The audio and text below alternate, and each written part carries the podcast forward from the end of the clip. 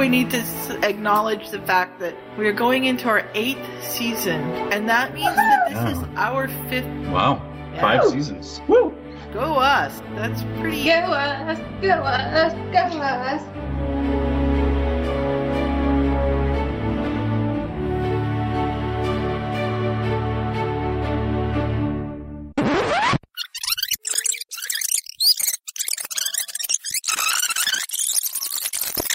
J.K. Rowling, creator of the Harry Potter universe, is no longer its god. Oh yeah? Since when? What happened? Oh, it's because some people are upset that her she keeps expanding. Oh. There's this whole article. So a Washington Post journalist has put up a story about it. Hmm. Well, apparently this article from J.K. Rowling is like everywhere. What? Or this article about J.K. Rowling is everywhere. Oh. No. Speaking of Joe, can I vent about whatever the hell the name of that thing is? The Cursed Child? What? Yes. Yeah, I Trisha will can't get vent, through. Trisha I will can't vent get with you. through it. hmm Okay, you didn't finish it. Okay. I didn't finish it, and I, I'm, I, I mean, I cheat anyhow Yeah. when I read books, Yeah. so I kind of know what's going on. And usually, when I cheat, it gets me Yeah. more excited about the book. Yeah. Uh, I'm just more and more disgruntled about it. Okay, so you're, you you don't mind if I spoil you.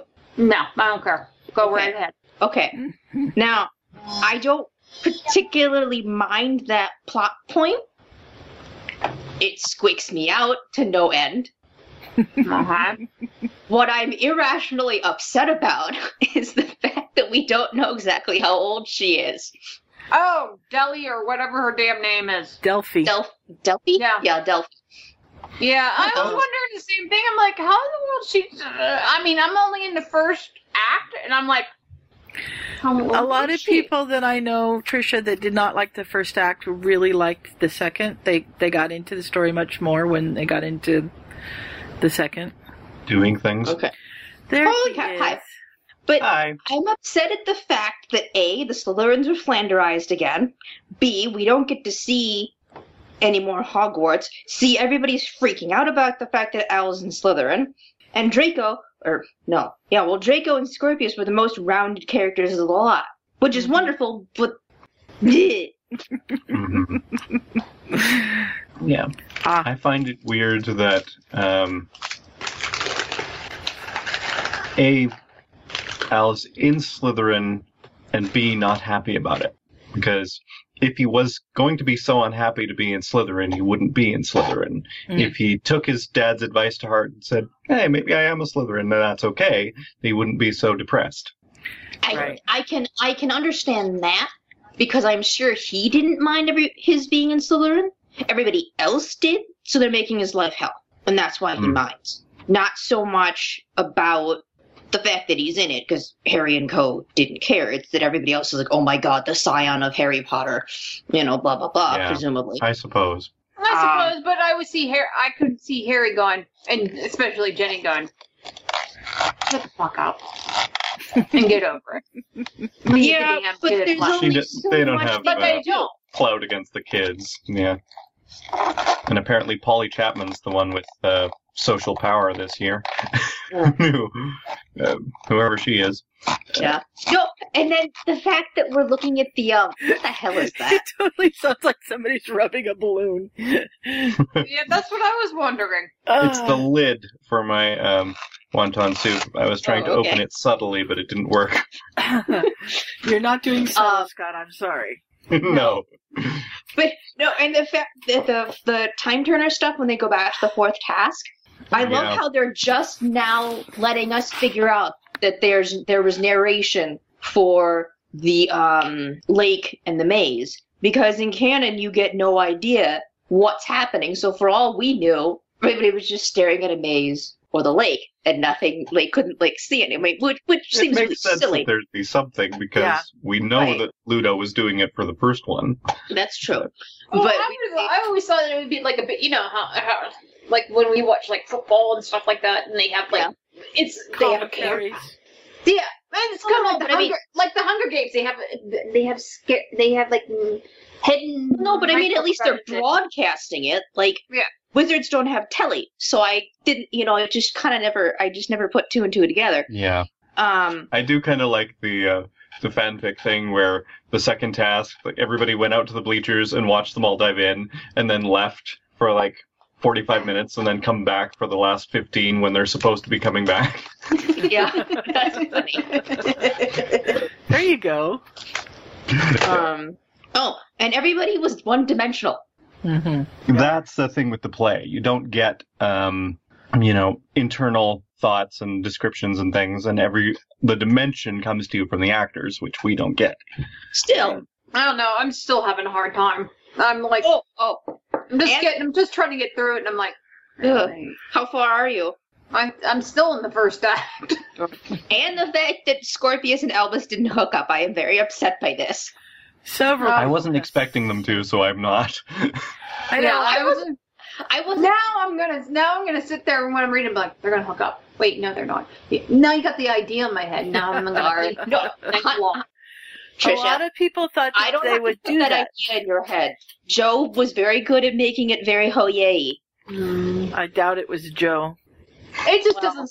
It, yeah. I mean, I'm really hoping Fantastic Beast and Where to Find them Oh, It's a that's, awesome. that's gonna be really good. because and honestly, when I'm reading this, I mean, I know it's play form and how it is and stuff like that. It just doesn't. Honestly, it just doesn't feel. It just didn't feel like it was rolling. I think it was by her Jack ideas. Ford with J.K. Rowling. Yeah, isn't? Exactly. I think it was like her initials, like, "Hey, this is kind of like the plot," and then they, then the other, who the other people are, they kind of like did more of the Mhm. dialogue because it just doesn't seem it's, like her it's dialogue. not her dialogue at all. It's, Yeah. Oh, and waste of a perfectly good character in Astoria. Poor Mhm. Astoria. I know. Who's she? Draco's, Draco's wife, mother. Daphne Greengrass' Draco's- little Oh sister. yeah, she Draco's died, mother. didn't she? Yeah. Yeah, it, she, she just Hey, I got that far. Yeah. Because we can't have any kids with like normal happy home lives. That just doesn't work. Oh, God forbid. I'm No. honest to You would think you would need something. And then I'm gonna totally spoil the ending. So Trisha, cover your ears if you don't want to hear this. I don't care. Okay. The fact that Rose was all like, miss, you know, evil Slytherins, blah blah blah, especially to to to Albus, and in the end she like magically hooks up with Scorpius. Oh, out of that the was, blue. that was going to happen. Yeah. I have that That- about. That I saw coming. Yeah, I because saw- he liked I'm in the first. I'm in the first act. I know that's coming. Mm-hmm. Okay, never mind. The only thing I think is the only thing that I think is funny right now. Hold on, now now my brain's kind my brain farted. Trisha, That happens. just Yeah. wait until you meet the trolley witch. I already met her. Holy hell! I wasn't expecting that. Oh, Yeah. I was like, oh my god, she's like a succubus or something. I didn't know. Mhm. like Nobody she's like a banshee and all this other stuff. I'm like, oh my god. My first reading that, I was like, do they train them all to say the same thing with the, when they hand out the candy? What's going on? And then it, this is actually the same one who was supposed to have been there for a thousand years? Uh, I don't know. 120. Hmm. Trains weren't. Trains aren't a thousand years old, dear. Yes, but it It's says something about train. Helga or Rowena being so disappointed in her, and they weren't no, around. No, no, no, They no. were It wasn't Helga years. Rowena. It was. It was. Um. Oh, her name starts with an O. No, it was And it was- wh- it's whoever the headmistress was at the time. No, it was the lady who who like invented the Hogwarts Express, or like decided that that's what they were going to use. It's it's Oh, not. okay. It doesn't. Affect, yeah.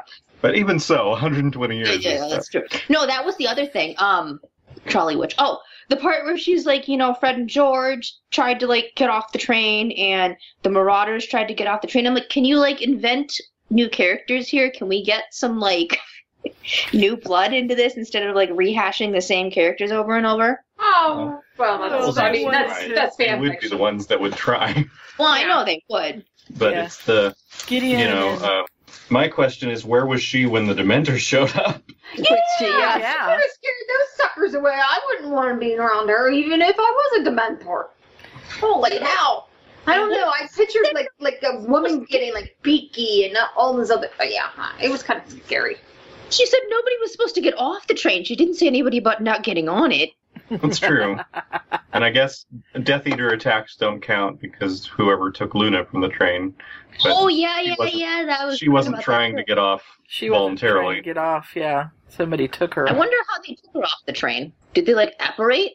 I think mm-hmm. they- you would think they have an anti-apparition on You'd the think. And trying to apparate off a moving train. That sounds. I think it would just be hard, yeah. I think they stopped the train like they did yeah, in the movie. that would probably make sense. That's possible. where you know Explosions Neville- on the line or whatever. Yeah. They just stood a Death Eater in the front of the train and the train and hoped the train would stop. Had I been driving, it wouldn't have. I don't think I'd No. have stopped. Oh, what- dear. one less Death What, what's what's the slow motion thing? That's how they got it to stop. What? The slow Oh. motion. The thing. Oh, um. Arresto Oh. momentum. Yes. Yeah. I think that they had two Death Eater eaters on either side of the train with an invisible rope pretending like they were pulling it. and the conductor decided that they better stop because, you know, you don't know what you're going to hit. And then they boarded the train and took Luna off. That's oh, it could it, it could be like the um Mime Death Eaters. the Polar Express and they they run into Moose. Moose on the track. Oh dear. Somebody needs to write this fic down. Oh it's. Magic Moose is on the track that makes the train stop. Oh my. okay. I, I'm going over to. I'm sorry, sir. There are cows on the line. They're not cows, they're mooses. Does, does, does the UK have. oh, they're going through the highlands. They probably run to the Haiti Co. Wait. Or it could be Is- magic is- sheep. Oh god. Wait, is moose one of those words where moose is singular and plural? It's not like Yeah. meese or something. No, Yes. it's mooses. Oh, Or it is? I don't know. it no, like mo- moose is moose. It's like deer. Moose is moose. What It's are, like we, okay. wait, what are we naming Moose this? are moose. Magic Moose on Magic the track. moose on the track. magic moose. We may come up with other more related stuff later. I'm sending Melinda texts. She's gonna be drinking before we get to this. Oh boy. We haven't even started her fic yet. I know that's what I wrote. Don't haven't make, don't make your think fic it's like Magic Mike. It's Magic Moose. Ooh, Magic Mike stop for Magic Mike on the tracks. Hell, I would too. I ran like into one moose of Ma- from River- Riverdale High now, or what? I ran into one of Magic Mike's coworkers. I thought you were gonna say you ran into a moose. no, I never ran into a moose, wait, but wait, I, ha- I ran into Magic Mike's coworkers. Uh, real Magic Mike's coworkers, or you just ran into strippers? No, real Magic Mike's coworker. Um, Joe Manganiello. He's the one that did the making the girls smile. Okay, okay. He's from he's from Pittsburgh, and he works in the same town that I work in. I mean, he's from the same town that I work in. And so I'm walking down. I'm like la la la la la, and I look up and I see this really tall, handsome guy, and I'm thinking, damn, he's hot. and I keep walking, and he's wa- and he smiles at me. I'm like, yeah, I got a guy smiling at me. And I walk past him. He goes into a store. I walk past him, and I stop dead in my tracks and go, "Oh my god, that's Joe Manganiello." Did you go back and talk to him? No, I was too. I was too. I was kind of too afraid. Aww. the Gryffindor and he just went.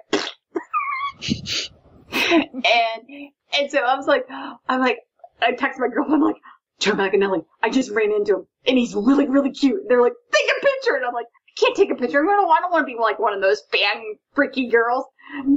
so I go in my office and I tell the guy, I work with three guys now, so it's just me and three guys, and I go, Joe Manganiello's there, and they're and they're all like, he wasn't married yet to Sophia Loren, and they're like, is Sophia there? I go, I don't know. The guys got up and ran down. I go, take a picture for me. Did you get a picture? Just in case. No, I never got a picture, so I'm hoping maybe I can run into him this week, this year, again. okay, You can say, ah, we've gotta stop running into each other like this. I know. I just kind of want to run right into him because his ass is right in front of my face because he's just that tall. and I'm kind of hoping I run into him backward when he's not facing me. Great. and I can go through his ass. Oh dear. I'm already sobbing with laughter over here. Melinda is going to be drinking by the time she get, we get to the fit. No, no, tell Melinda to drink before she listens. Oh dear. You'll just have to tell her that uh, start 20 minutes in. Oh. Okay, let's start that back. Shall we start the fic? We haven't talked to each other in forever, but I think we should. But I I, think we need to acknowledge the fact that we are going into our eighth season, and that means that this is Oh. our fifth season because we took over in the fourth. I think so, yeah. We did Peon Cast during season three. Yeah, Wow. yeah. Five seasons. Woo! Go us. That's pretty. Go us, go us, go us. Hmm. So, well, hi, Miss Maggie. We don't have Hmm. Alex today. We have Miss Maggie has come in to see what's happening up here. Who's Um, Meg? We haven't had her on a podcast yet. no, No. we haven't had Miss Maggie on the podcast. Miss Maggie is my new kitten. We have Oh. we have Maggie and Jack, and Jack. Yes, never- Jack is the newest, right? Yeah, well, we've had Maggie maybe two days longer than Jack, or a day longer than Jack. Hmm. So they're both pretty. I s- I still have Fleur. Yes, because Fleur doesn't get out of the house. Oh no, she likes being out of the house now. Does she? Oh? Mm-hmm. Yeah, she gets to. She goes. She goes out. I have a little fenced-in area. She goes out there every once in a Oh. while now. It's got her Yeah. yard. Yeah, I got a little front yard for her to. She can go in, and then she eats grass, and I have to yell at her. Aw. Well, Maggie's trying to figure out exactly what walking on the waterbed means because she's very cautious. Like, okay, this is moving underneath me. This is weird. Oh, hopefully she doesn't have any be, claws, and then all the claws, and then I can see little spritz of water. Oh, that's Alex. And it's been 100 degrees here the last couple. Today is 80. We're all freezing. Like, I had goosebumps. it was crazy. So, um, I've been sleeping with just the sheet because it's so hot, and then he wants to come and sleep with me, which is fine, but he has to need, and I'm so afraid he's going to put holes in my bed that I kick him off the bed, and then he gets mad at me and huffy and walks out. or he climbs up on my chest and kneads my chest and digs his claws in. I'm like, Oh, ow, ow, ow, ow. I'm so glad I don't have cats. Well, my cat doesn't have any front claws, so I don't have to worry about that. Yeah, Mooney listened to the missing, the case of the missing kittens today, or at least did the commentary on it. And one of her notes was, "I'm so glad I don't have cats. I have no idea what the cats were doing. Apparently, they ate somebody or something. I don't know." Oh my god. Yeah. no, some yeah, I don't think they literally did something about oh, what was it? You were talking about something like non sequituring about eating things, and some Scott was like, "It's a good thing the cats didn't eat whatever, uh, you know, somebody or something." And I was just like, "Oh God." Well, they will. A dog won't, but if you die and you're in a locked house, the cat will eat you very Quickly. Oh. God, help us all. Eventually. But the dog, the dog. I imagine it takes tr- them a while. No, I don't think so. I think they're just like, oh, goody, dinner. No, dogs do too. If uh, if uh, Stephen King is any judge. well, I yeah, don't well, I believe Stephen. King's universe is a little off. I did get clawed by um, Lloyd the other day, a few weeks ago now, I guess. You have a cat too? He's um, my landlady's cat, so he Ah. lives upstairs and wanders around outside. But if when I come home, he'll come through the downstairs door with door with me, and I'll let him back upstairs and things. But sometimes he hangs out for a while because he likes to explore unless he's hungry, and then it's time to go upstairs and have dinner. Mhm. But uh, um, I don't know. It was it was a weekend day. Sometime it might have been something that I was not particularly worried about doing anything at a particular time, so I let him come and sit on me and just sat on the couch with him for a while.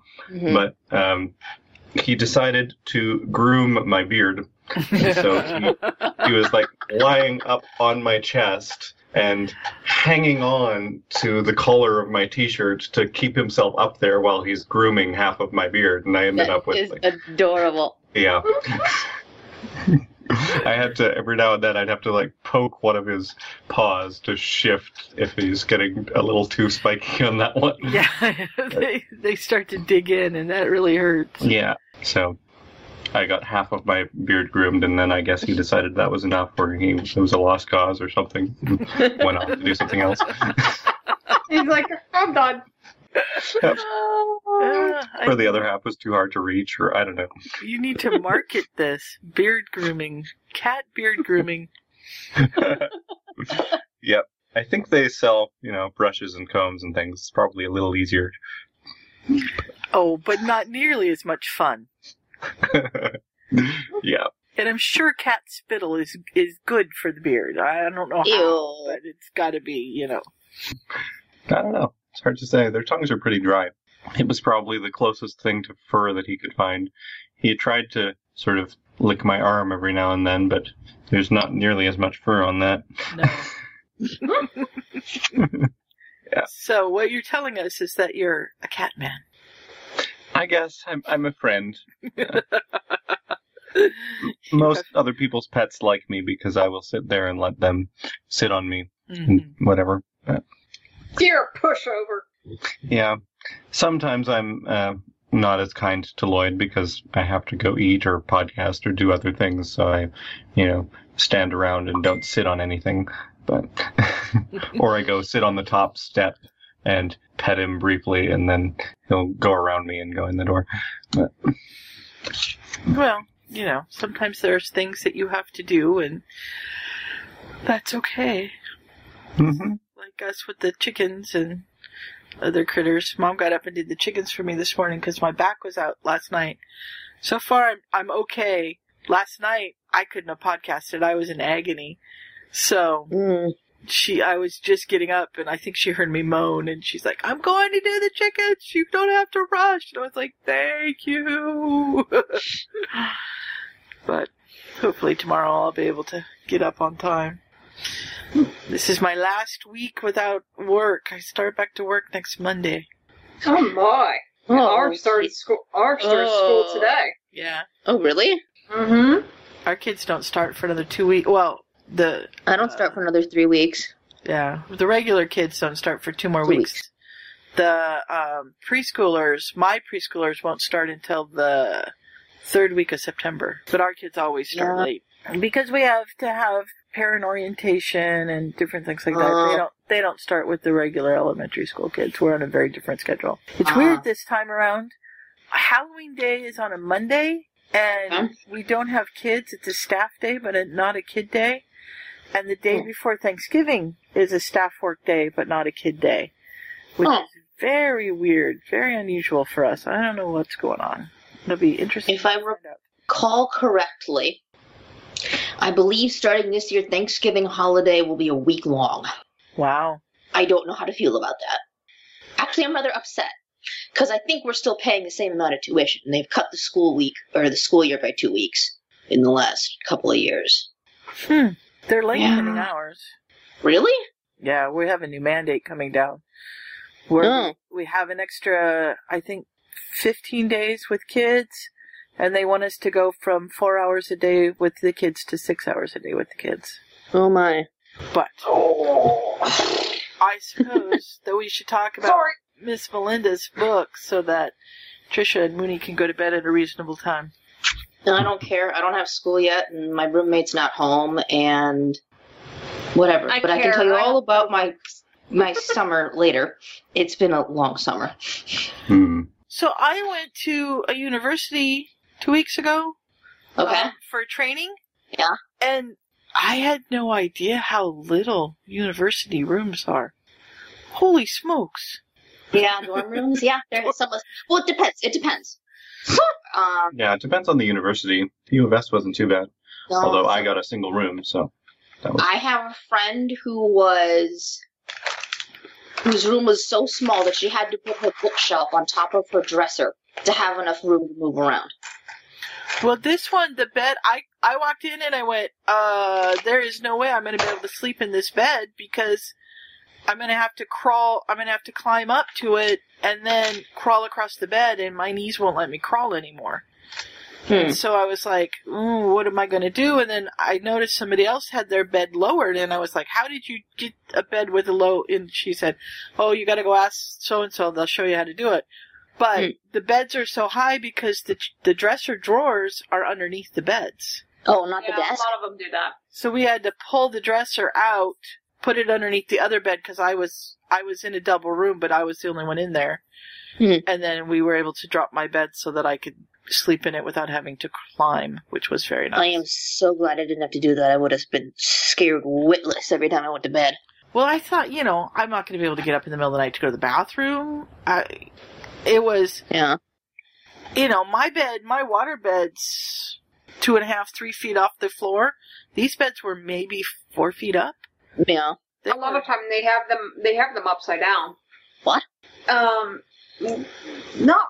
I didn't go to college per se, but I had friends that went to college, and what they would do is they had the headboard and stuff like that. They would flip the frame upside down so it would be taller, so you could get the Oh. the dresser in it, and then put the bed and put the bed on top of it. So it would be like four feet off the ground, so they would have more room. Mhm. Mm. Yeah. This just was on a, you just pulled the mattress off, pulled the ends apart, dropped the bed springs, for be- lack of a better word, Mm. in, in, you know, kind of, and then stuck them back in the holes so that it, it was very adjustable.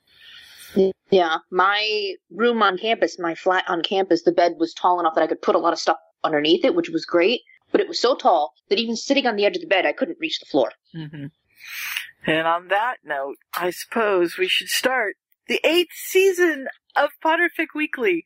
Oh my goodness. Yay! That is pretty amazing. There's something weird going on. We need search and rescue for Skype. Well, I mean, come on. We've got two Hufflepuffs here. You could just go find them. We could. You've got three now. What have you done, Alex? You're calling people. Don't call strangers. oh dear. Wow. I You almost have ruined Charlie to tell for me there. almost. And I told Alex, you are not welcome in my bed with squirrel breath. Who dares enter my chamber? can you do that again? That's awesome. Who dares enter my chambers? Save that for something. It totally needs to be cute. you know Yeah. what? I think she just replaced Scott. Sex and snorkags. Awkward. Yeah, Google I have Foo is always Foo. useful. Okay, Google I Food have- came I and was out having with us. fun. Well, that's Oh. always good too. We're not fun anymore. You're a different kind of fun. You don't want it to be the same kind of fun. I was gonna say, me. I don't want to know what kind of fun you were having. And that's all we're gonna say about that because Because we don't want to know what you were doing. thanks. Now you're just making it seem even worse. you are evil. She's just trying to separate church and state. It's all doing the Ryan thing. Oh, did you want to hear my stupid story? Yes. I know you did something because you sent me a message and was like, "Do I have a story for you?" And I'm like, "Oh no." I'm sorry, that just brought up a lot of memories, and I'm thinking, oh shit, me and my oversharing. You do like to do that.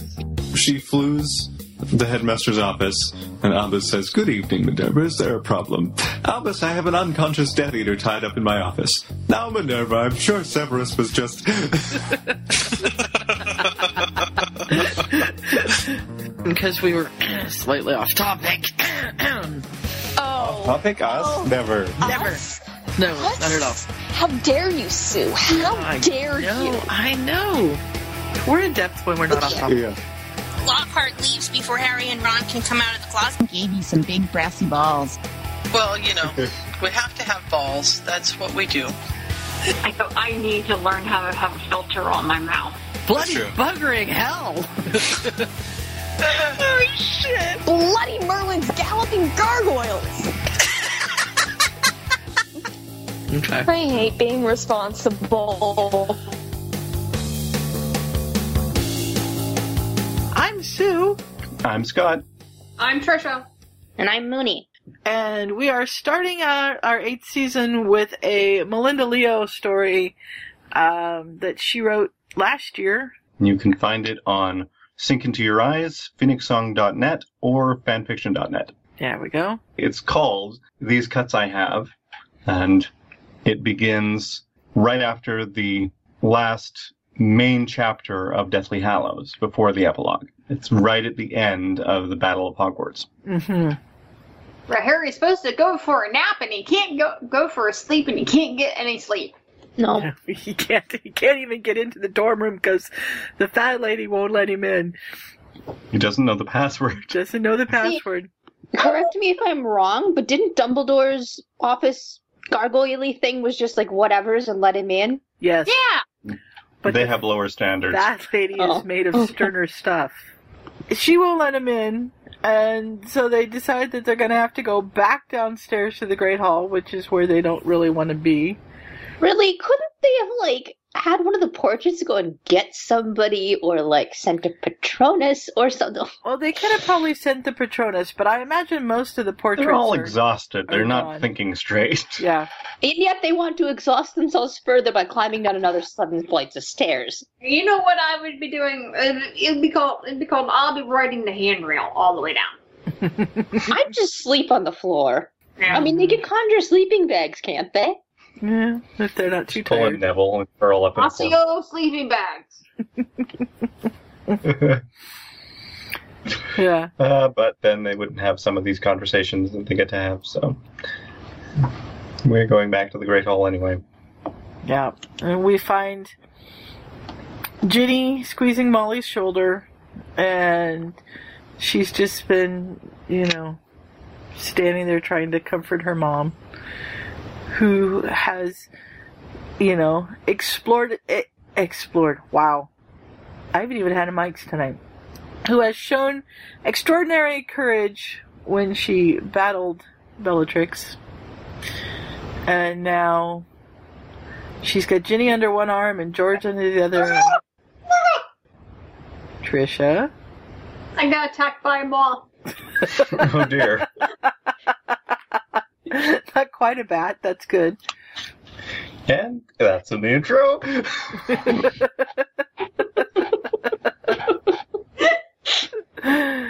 not coming after me, and I was trying to tell it to go away, and just came after me. Aww. Oh. Okay, sorry. So they're they're grieving Fred's death and standing there and she's trying to comfort her mom. She's got George on one side of Molly and her on the other and she's glancing around and she sees Luna being Luna. You know, staring at something only she can see. It's probably the Wrackspurts.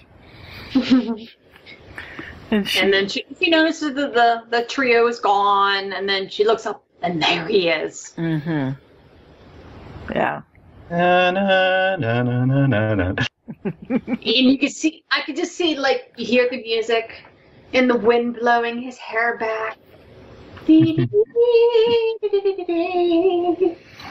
Not that it's not well deserved, but Mhm. yes.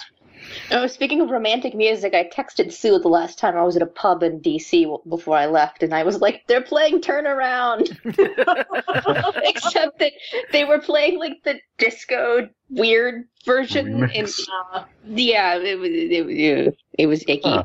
We may have to find that just for comparison. hmm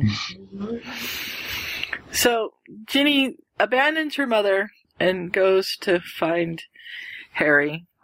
Shoulders and elbows her way through them, and his eyes light up, and then he just sort of sinks into himself again because he's so exhausted. And he mumbles to himself, finally more than a dot.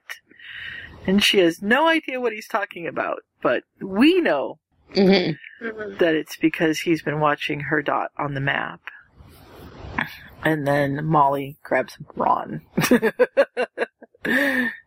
and they say that they went up to Gryffindor because they need to sleep and they don't know the password. And Arthur says it's victory. Minerva told us she changed it tonight, uh, this morning, so we could all sleep.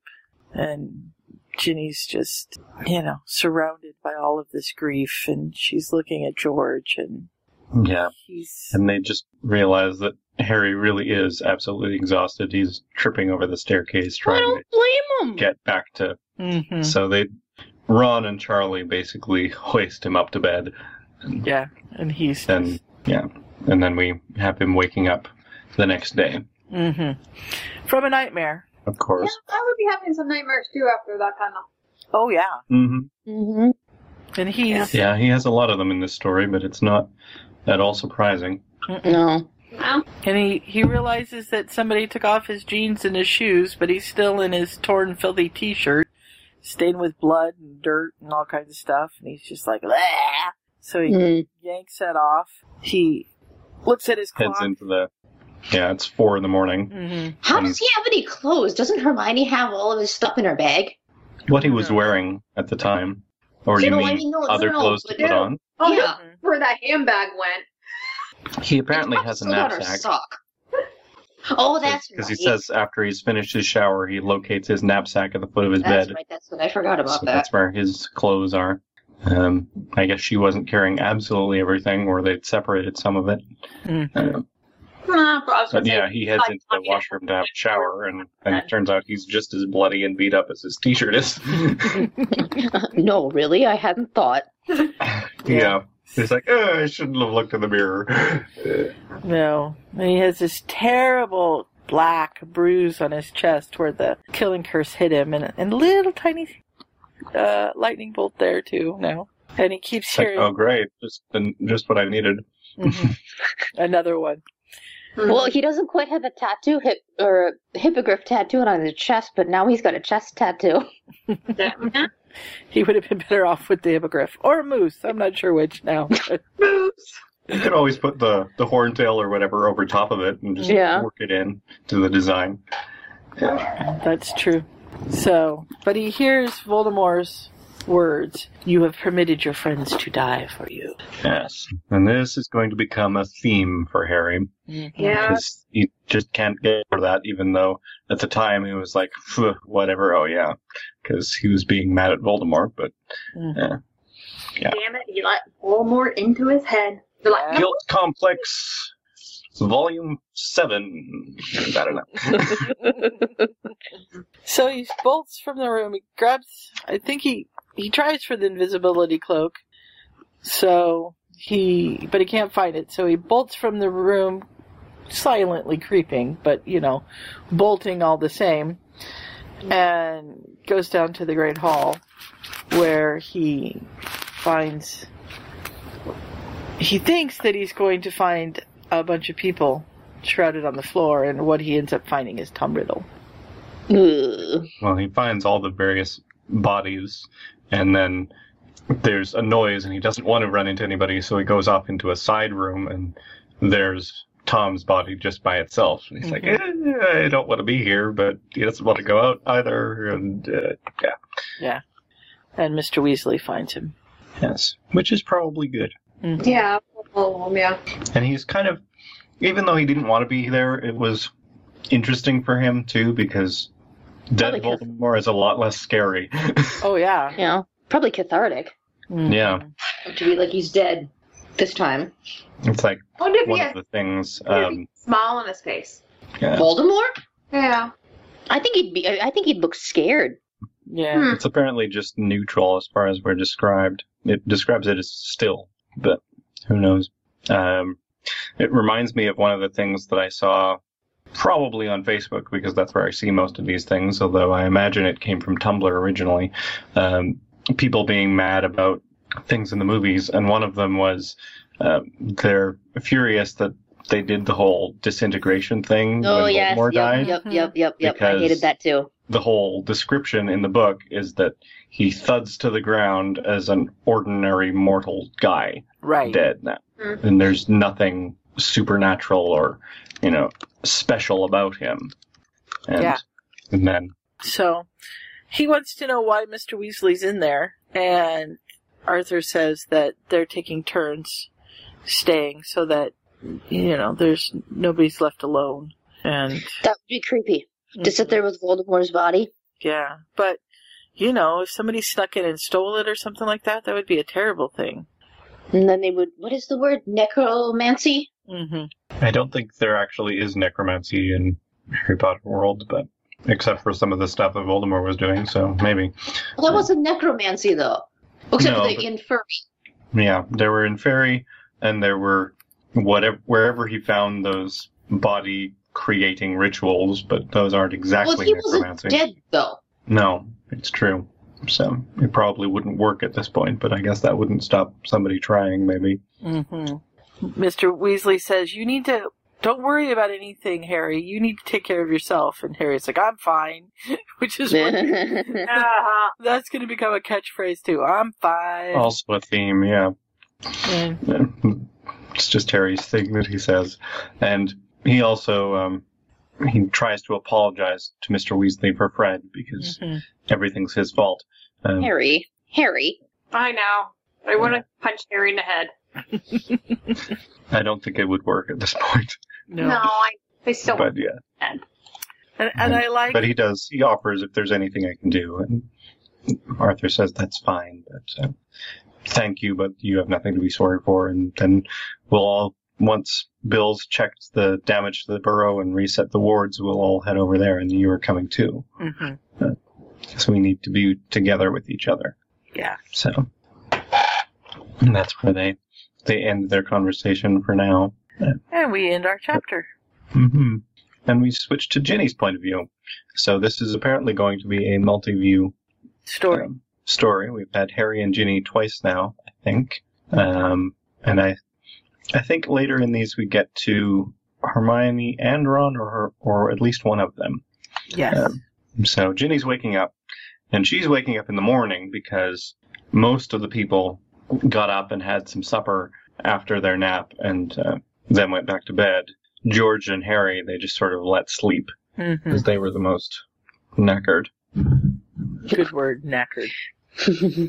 And she was so knackered when she went to bed that she didn't remember to pull her her curtains around her four poster. So she's been awakened to the sun, and she looks over, and Hermione was still in enough smarts to actually pull her drapes around the bed. So And so are her uh, her roommates Liz and Siobhan mhm. um, are sleeping sleeping there as well. So I guess Is that Hermione's how you sleeping pronounce in. that? Yeah, that's how I've seen it or heard it pronounced a number of times. There's probably Ah. multiple ways of doing it, but that is that's a um, valid way to do so. Huh. Yeah. Good if to I know. Can- if I never could pronounce a person's name, I give them a new name Mhm. with the same. Yeah, what is it's this, probably this lady's like name? technically, if you go back far enough, it would be like Siobhan, but That's how I pronounce now it's more like yeah. Siobhan. Okay. I call her Psy. That works. That could work. That works. Yeah. She was Psy from now on. Let's just call her Susan or whatever. Very so. Speaking of which, I don't remember if um which chapters it, do, it she gets to this, but in the author's notes, Melinda Leo's explaining her hatred for Susan. I was thinking, oh, let's not call Oh, her dear. Susan. That, that'll get us in trouble. Yes. yeah, we can't do that to Melinda Pick. So, But Ginny's anyway, thinking, both her roommates are asleep, and I guess Hermione's in Ginny's room now. yeah, They're she didn't have a keeping each other company. And Hmm.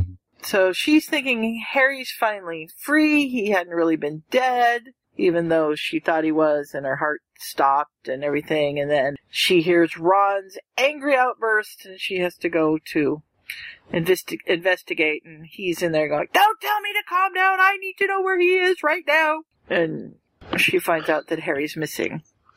of course. Ron's gone a little bit nuts Mhm. because, as we find out um, a little ways into this scene, while everybody's like, "Okay, Ron, calm down," he went wandering around the halls. He does this. Ron says, "The last time he was out of my sight, he died." Yeah. So Oh, Ron. Oh, Ron. Ron's feeling a little overprotective. Yeah. Ron has a saving people thing. Well, it's not a saving people thing. It's just a saving Harry thing now.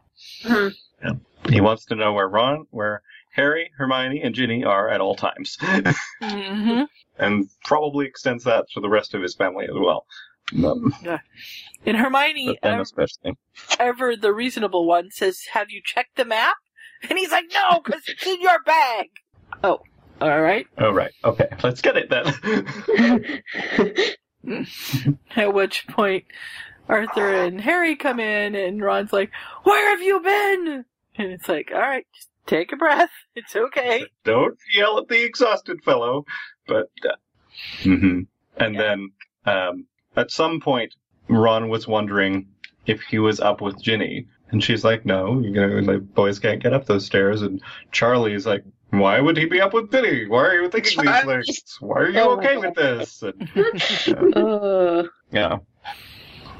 Yeah. And Ron, The kid you just know, died for you, too. Charlie. He- He can shag your sister if he wants to.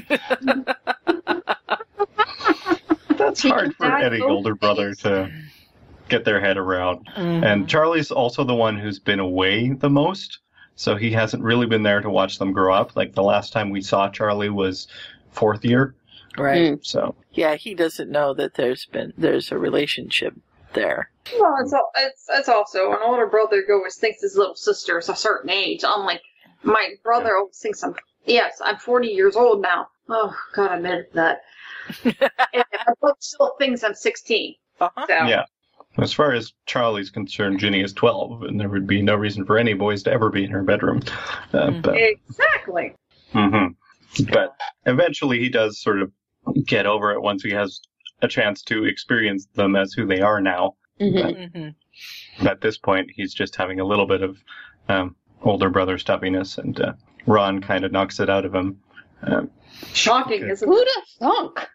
Well, mhm. and Ron, Gi- I love Ginny. Ginny calls him on it. Ron, you're overreacting, and he's like, overreacting, overreacting. He died for you, you know. And he's just like going off, and yeah, and she's like, and that's and this is Really? when Charlie decides to uh, try to get to the bottom of this, and he's like stepping closer to Harry threateningly because he's used to being the bigger guy, and Ron just blasts him across the room. mhm. yeah, Like, Charlie, now is not the time. When everybody's yelling, you kind of want to be calm. Yeah. but apparently it worked, I guess. So Bill comes in, the voice of reason here, who's been out checking the burrow. He says that, you know, it's it's okay, and he tells Harry that Kingsley um, wants to see him in the headmaster's office. He's the acting minister and he wants to meet Yeah. with him. And so Harry's, you know, just woodenly turns to go, and Arthur's like, "Go with him. I think he's got spell shock. You need to go." And so Bill follows him, and Ron wants to go too, but they uh, Arthur says, I want to talk to all of you. What? Sit down. have a bit of a Cringe. chat here. Cringe. Shudder. And Harry doesn't quite know how he made it to the office, but there he is, and McGonagall gives him a cup of tea that makes him feel better, which is nice. He needs something a hell of a lot stronger than tea. Make it an Irish coffee at least. Well, I think she's put a bit of a cheering charm in it. Or Oh, or Palmer's out. Yeah. He does suspect there's a little something extra in the tea. He doesn't say what exactly, but Mm-hmm. could be scotch. You never know. yes, got If it's Minerva, yeah. Mhm. But Harry asks him, Kingsley asks him how he is, and um, Harry just says, I'm fine. Um, what were you saying? Why am I here? That's just his autopilot response to anybody saying the words, How are you? I'm fine. I'm fine. I'm Fine. just picturing like people asking somebody completely different in the same room, and Harry just goes, I'm fine. So, Kingsley's trying to kind of get to the bottom of some of the things that were said between Harry and Voldemort during the battle. And, uh, Kingsley's heard of Horcruxes. yeah. because there was a case earlier in his career as an Auror where they thought it might be Horcruxes and, and turned out not to be, but he had some time researching them. Mm-hmm. And so he recognized that word when Harry and Tom were talking to each other. And he wants to know what was going on there. And yeah, Harry explains that Voldemort had uh, six of them. And um, Not seven. no, no, no, not seven. We know nothing about Harry being the seventh Horcrux. Dum bomb. Sorry. yeah. But this is another thing that Harry really is having some trouble coming to terms with, and that's going to continue through at least these eight chapters and probably the next section as well. hmm Maybe the whole thing. Yeah. So everybody in the office is sworn to secrecy about the topic of Horcruxes. Yeah. Uh, So they explain to Bill and McGonagall what those are, and Harry goes through the list of what where they were and uh, what they were and how they found them. Bill's like, uh, the diary? The one you destroyed? And he's like, yeah, that one too. Okay, it is Snake. and, and we find out that Dolores Umbridge is in custody. Yay! Yay! She's going to be in one of the trials. Kingsley's going through making sure everybody gets trials. Mm hmm Yeah, he's learned his lesson from Sirius. Mm-hmm. And, and I love And Harry points out to them that Snape's lying out in the Shrieking Shack, and somebody should probably get him. Yeah. Thank you, Harry. And I love Bill. You didn't seriously ride a dragon out of the bank, did you? And Harry's like, we Uh, yeah. seriously hmm did. The goblins are a little distressed, shall we say? Just a little. Really? I wouldn't have guessed. Yeah. well, we find out later. I think in these chapters they actually repossessed Harry's vault. Yes. I've read a couple So of books about with that, where um the trio are charged monetarily with repairing the bank or whatever the heck, and so they're basically turning over all their wages to Gringotts. And there's one where I don't remember what the heck it was called. It was very very good, but Hermione's working two jobs, one in the Muggle world and one in the Wizarding world to make ends meet. She's using a time turner. It was it was, it was fantastically written. Yeah, Hmm, interesting. I'm not sure it ever got finished because I can't remember if I finished it or not, but I was reading that I as well. don't. Okay. I was reading actually two of those at the same time. It got very confusing. I bet. Oh. yeah, that's awkward. I kept sitting there going, wait, wait, wait. Oh, that was the other. Okay, never mind. Mm-hmm. Mm-hmm. It's like the ones you read where, you know, Snape's being a jealous prat, and then you read another story where he's a nice guy, and you're like, what, what cognitive dissonance? Uh. Yeah. Something's wrong. Mm-hmm. So Kingsley wants to know what to do with Tom Riddle, and you know they don't want to Um, put him somewhere where people are going to know where he is because then he'll be like this They'll try to- shrine, this mecca. The owner body and all Yeah. that other bullshit. can't, So can't Harry you says just, just- like mm-hmm. Go ahead. can't you just like Evanesco him and like make him disappear? Well, no. They don't think of that. That could be an idea. You could go all Buffy the Vampire Slayer on him and grind him to powder or whatever, but Oh, grind his bones to make my bride, or however it goes. You could go all movie on him and make him disintegrate, but that's not what happened here. No. it's true. Um, so Harry says, "Well, I don't really care what you do with him, but maybe put him in with uh, his Muggle father. He'd hate that." Mhm. So they decide to give him a an unmarked plot in Little Hangleton. Yeah. And that's and then he talks about Snape's body and the shrieking shack and that Snape really was good. And McGonagall tells everybody that she's going to, you know, that everybody will have to go home because the school's not ready, but she wants to start back on in September and she's going to let the seventh years come back and sit their newts if they want to. Hermione is going to love it. Mm-hmm. Mm-hmm. But wouldn't they have to redo the entire year? Because they probably didn't learn anything. Probably, but maybe some of them learned. Although, considering that Yeah. first year they didn't learn anything in defense, um, Yeah, I mean, nor, nor still- second year. second year they didn't learn anything in defense, fifth year they, they, charms they didn't learn anything. I think they learned something in the first Yeah. year. Not much, but they learned something. Yeah. Yeah. They learned a few things. He was just really hard to pay attention to. Yeah. Um, he had a big turban that smelled like garlic. Yeah. but um, I mean, the, those years they at least got their other classes. Um, But I That's think what they are doing is basically having the seventh years come back and join the sixth years. They're just Mhm. retaking the year. Yeah. Mm. So that's why Hermione has to study during the summer because she's Hermione. Yeah. And then Bill says, Do you really have the Elder Wand? And he says, Yeah, I need some help. We need to bury this back with Dumbledore. It's his, and that's where it needs to be. And Bill's like, Are you sure? And Harry said, Yeah. Yep. And he's like, I don't need anything else famous in my life, thanks. Um, and also, Kingsley says, you know, we're trying to reestablish the ministry, and a lot of Aurors are either, you know, suborned or killed. So, how would you like to be an Auror? And Harry's like, oh, well, uh, that's kind of what I was wanting to do. So he has to think about it a little bit. But hmm eventually, I think in a chapter or two, he decides to go ahead with that. Um, and he Funny asks for help out with for some like other that. thing, but I, I'm not clicking right now what exactly that was. I thought it was So we- just putting the uh, the wand back. No, they they mentioned that before, but then Oh. Um, they said there's before one, yeah, we go back to the says, burrow. Is there some other thing? Oh, Yeah. yeah. there's one other thing I could use help with, dot, dot, dot, so you don't know what that is. Yes, Do we ever so- find out?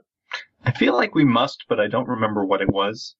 Um, so I guess we'll see as we read through this. hmm Yeah, I don't remember. And then we change scenes, and Ron's back at the burrow. Bill and Harry are still at Hogwarts, and Ron can't shake the uneasy feeling that he doesn't like being away from Harry. Hmm Poor kid. And of course, it's really weird just seeing George around the place because there's only one of him, and that's just not how the world works. hmm And yeah, so they're all having some troubles with that. And Ron's, you know, crying a little bit, and then Charlie comes in to talk to him, and so they have a bit of. Um, they have a bit of a talk. Uh, you know, sorry I threw you across the room. Um, Trisha, It's what are you kind of- doing? I don't know. It's making a squeaky noise. It's not you? No. Somebody's squeaking. I'm not doing anything. I don't know. Alright, well, it's stopped now, so I guess we're good. It's made me giggle. Sorry. It's probably my containers again or something. I don't know. yeah, yeah, that probably. makes sense. I was So, going to I'm mute to close them, but then I realized I was in the middle of saying a sentence, so that would be awkward. it does make it a little harder to do that. So yeah, it's uh, Ron apologizes to Charlie. Uh, Charlie's all, you know, I should have been more help. I should have done more. Yada yada yada. And It- you know, Yeah. how could I mean, he's he's away. He's living his life, and that's what you're supposed to do. Mm-hmm. So and he starts to say he's bunking with the twins, and goes, uh, I mean George, because he shouldn't be alone. Mm. Yeah. And it's stories like these that make me just go, fox ears, and then I'm okay. Because we know that I Fred can't will be remember if I read that one. Well, Fred is refretted and he comes back, so it's okay. It's one of the ones that we covered last season or the season before. A couple of seasons ago, yeah. Yeah. Wait, that's not the one with Alfred, right? No. No, that's We Belong. Oh, that's right. Yeah, Fred is still gone in that one, but he finds his son finds. Oh, wait, George. is this the one where George goes like time traveling and goes to like resurrect Fred or something? He doesn't Yeah. resurrect him, don't he just time travels and grabs him right before he dies and brings him back with him. Oh, Yeah. that's what he did. Okay. He takes him out from under the wall that would would have fallen on top of him. Mm-hmm. Yeah. So and and so Ron and Charlie are talking. They talk about Persley coming back and different things like that. And then finally Charlie says, "So our sister and the cho- chosen one, huh? That's gonna take some getting used to." Ron's like, "Well, they're good for each other. It's okay." And you know, Harry died for us, all of us, and Charlie's like, he wasn't really dead. And he's like, yeah, get a look at his chest if you don't believe me. Yeah, that's another thing that comes up a few times in this is that most of them who were at the castle think Harry was faking being dead, Mhm. not that he was actually killed and came back. So, Right, because he was basically faking in in Hagrid's arms at that point. Nobody really knows that he was killed and came back, except for Yeah. Hermione and Ron, and now whoever they've told. Well, they certainly seem to believe him, judging by their reactions in Deathly Hallows. hmm But what Voldemort ought to have done was played with them a little bit to prove it in front of everybody, humiliated him a little more. Yeah, well, he was pretty shaken himself, so. Yeah, he True. they're out of his frickin' mind. well, Voldemort's been out of his mind for a while. Yeah, Yeah. True. Okay. that's true. Okay. kind of happens when you keep splitting yourself in pieces. I think, Mhm. you know, not the most stable thing to do, but mm, yeah. Yeah, and then there's, you know, I hope that Harry doesn't get in trouble because of our, our break-in, and Charlie's like, that was true? The dragon and everything? And he says, yeah, I couldn't believe it. Harry jumped on the dragon's back and told us to follow, and I thought we were gunners, and Charlie's like, ah, I've never even ridden a dragon. Poor Charlie. Yeah. Dragons are his thing and everything. hmm Oh, And Melinda has a little note that says, Yes, in canon, Harry was the one to jump on the dragon. I know the film is different, but that's because they give everything to Hermione. Yeah, that's true. Touche. That's true. So, and then we're on to chapter three, Hard Truths. My first note on this chapter is like most of them. Oh, poor everyone. Yeah. They're going through a tough time. But yes. all of these funerals, you know, George and Remus and and Tonks and- Tonks. And, Yeah. Colin and Oh yeah, it's got to be just so and hard. and and and Mhm. who knows how many others? Fifty, I think they said. hmm I've never gone through more than one funeral in a week, or months even between. Yeah. Yeah, Yeah. to go through all of these, and and they wanted to do them fairly quickly. So yeah, Mm. Yeah. And we get Ginny's perspective of the Tonks Lupin funeral, Mhm. and you know she was she was really fond of Tonks, and Tonks apparently, um, you know, spent a week with her hair Weasley colored just to give keep Ginny company among all the boys, and yeah, hmm yeah, good old Tonks.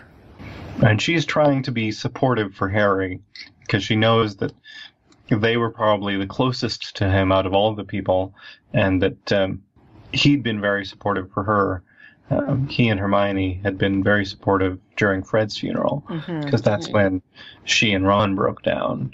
She's kind of waiting for Harry to break down for this one, and he's been very stoic all week. Everybody except him has had some sort of mini breakdown and cried for a bit. But he just refuses to let himself. Right. And as we see later, when we're in his point of view, he just thinks that's normal and there's something wrong with him for wanting to cry all the time. People don't cry. Why is he trying? Why is he wanting to cry so much? And you're going, yes, Harry, people cry when they're sad. This is what happens. Uh, You're going, dang those Dursleys for beating that out of him. No, it's it's also. I mean, he's just in freaking shock. I mean, that's what Yeah. it is. It's just he's not. He he just has hasn't been able post-traumatic stress disorder. Yeah, Mhm. he does. Do they have therapists?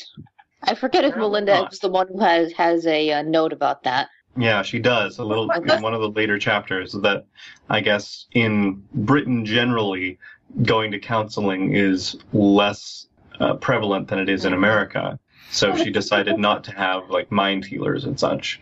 But Well, they that- do have the concept of spell shock and and Arthur realizes this is what's happened to Harry. hmm Well, the British they go for a walk. That's how they Yeah. sort out things. Or a cup of tea. They go for a walk. That's what Mhm. Kessa said too. Yeah. Which is not a bad thing. No. No, but But it's not necessarily enough, though. hmm No, not for this help. sort of. I'm sure it does, but it Yeah. also helps to dr- address some things directly. And Harry is not exactly the best at opening up and uh, letting his feelings be known. So, think not. yeah, I don't know if you might have got that impression from some other things, but you know, he has a little trouble with that. Yeah. so, And he sees Andromeda and little Teddy and that's kind of what makes him break down finally. And he starts to cry, and she tries to shield him, and, And she's- then the cameras go off. yeah. And Hestia Jones, go girl, I think it's Hestia, goes Yeah, and takes basically breaks somebody's camera Mhm. or fixes I the film or something. I did. Yeah. You can't do that. Watch me. hmm now, you can leave peacefully, or I will have someone escort you out. Yeah. And so Ginny asks him um, if he wants to go and talk to Andromeda or if they should just leave because she knows if he asks if she's all right, he'll just say, I'm fine. So, Right. Uh, he says he wants to go and talk to Andromeda because he wants to see Teddy. And it's in this one particularly, which I think is mostly canon, but seems to get played up in fanfic a little bit. Um, Andromeda looks very much like Bellatrix, so it's always a little awkward She did for in everybody. canon too. Uh, Yeah. That's yeah, why I Harry can't wrote Dexter. remember exactly, but yeah. So they all sort of go up and go, "Eh, no, wait, not this one. That's the other one. Okay, it's good. But I guess she's gotten used to it. Poor Andromeda. Yeah, that must be tough for her too. Mm-hmm. Yeah. And while they're walking up there, Harry also mentions, you know, the night we escaped from a Drive, and Ginny thinks that's kind of sad. But always considers it escaping. hmm You know, it is.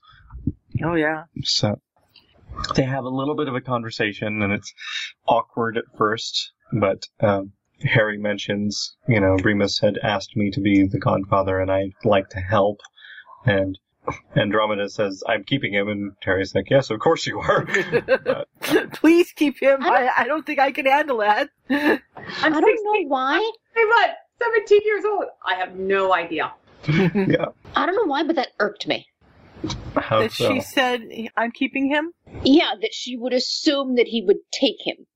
Well, it's because he says that you know they asked me to be the godfather, and that's I know, I know, but be it just I don't know. godfather's role. I've seen that in several stories where she gets very defensive and says, "You know, I'm keeping him." So it didn't. It, it's something that I've seen a lot.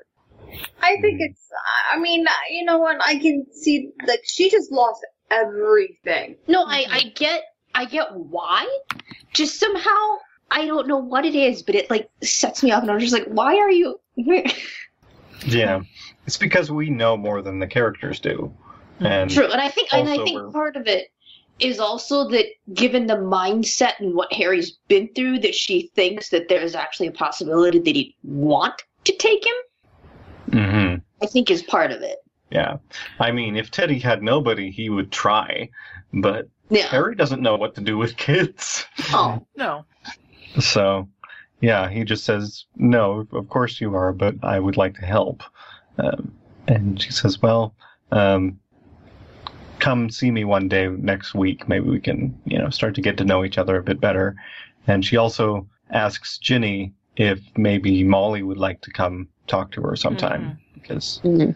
they, you know, have some things in common. they could do have some things in common. help each other out. Yeah. And then Ron decides we need to go home and play Quidditch. Yeah. Uh, 'cause haven't played Quidditch in a long time, and um, Hermione's like, Quidditch, really? But Harry seems like he might actually possibly enjoy that. Mhm. So they decide to go do that anyway. Yeah. They but go- first, they have a nap. Well, yeah, Uh, nap's a good thing. Mhm. and he's still having a hard time and still hearing Voldemort's voice in his head. You have permitted your friends to die for you rather than face me yourself. And he, Yeah, yeah. you know, he's totally blaming himself for Fred's death, and so he can't understand why they want him there and why they're treating him as well as they're treating him because it's all his fault. because he's bought into Voldemort's whole thing, which is Mhm. probably part of the reason Voldemort said it in the first place. Is that, you know, I'm fairly sure there was no permitting involved because it would have happened regardless of whether Harry was there or not. Mm-hmm. But uh, Yeah. oh well. And so, yes, he has some time to go over his thoughts, and he's, you know, saying, well, at least Voldemort's gone, the prophecy's fulfilled, I should feel better, but he doesn't. And so he decides to just go out and fly for a bit, because that does seem to help. Mm-hmm. He doesn't have his firebolt anymore, but the Weasleys have some extra brooms, so he gets a Cleansweep and heads off, and it's, it's nice. And then Ginny comes out. Yeah, he hopes that she'll be the first one because he really wants to talk to her, and it is her that's there. Yeah. She and Hermione come out together, and then Hermione's like, hmm, it's a little chilly. I'll just go back and get a sweater. um, Yeah, and Yeah. she tells him that Ginny tells Harry that he's a bit rusty. Yeah.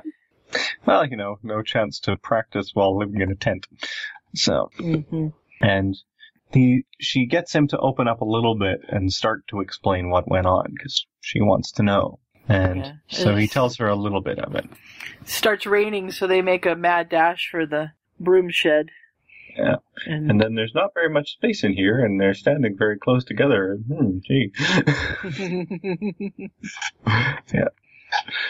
And then, um, so the, he explains some things, and she talks a little bit about the um, stealing the sword of Gryffindor and their detention with Hagrid, which was Mhm. fine. And then, you know, he talks a little bit about um, just the start of things, but it, enough of it kind of triggers a flashback for him, and he wants to talk about this later.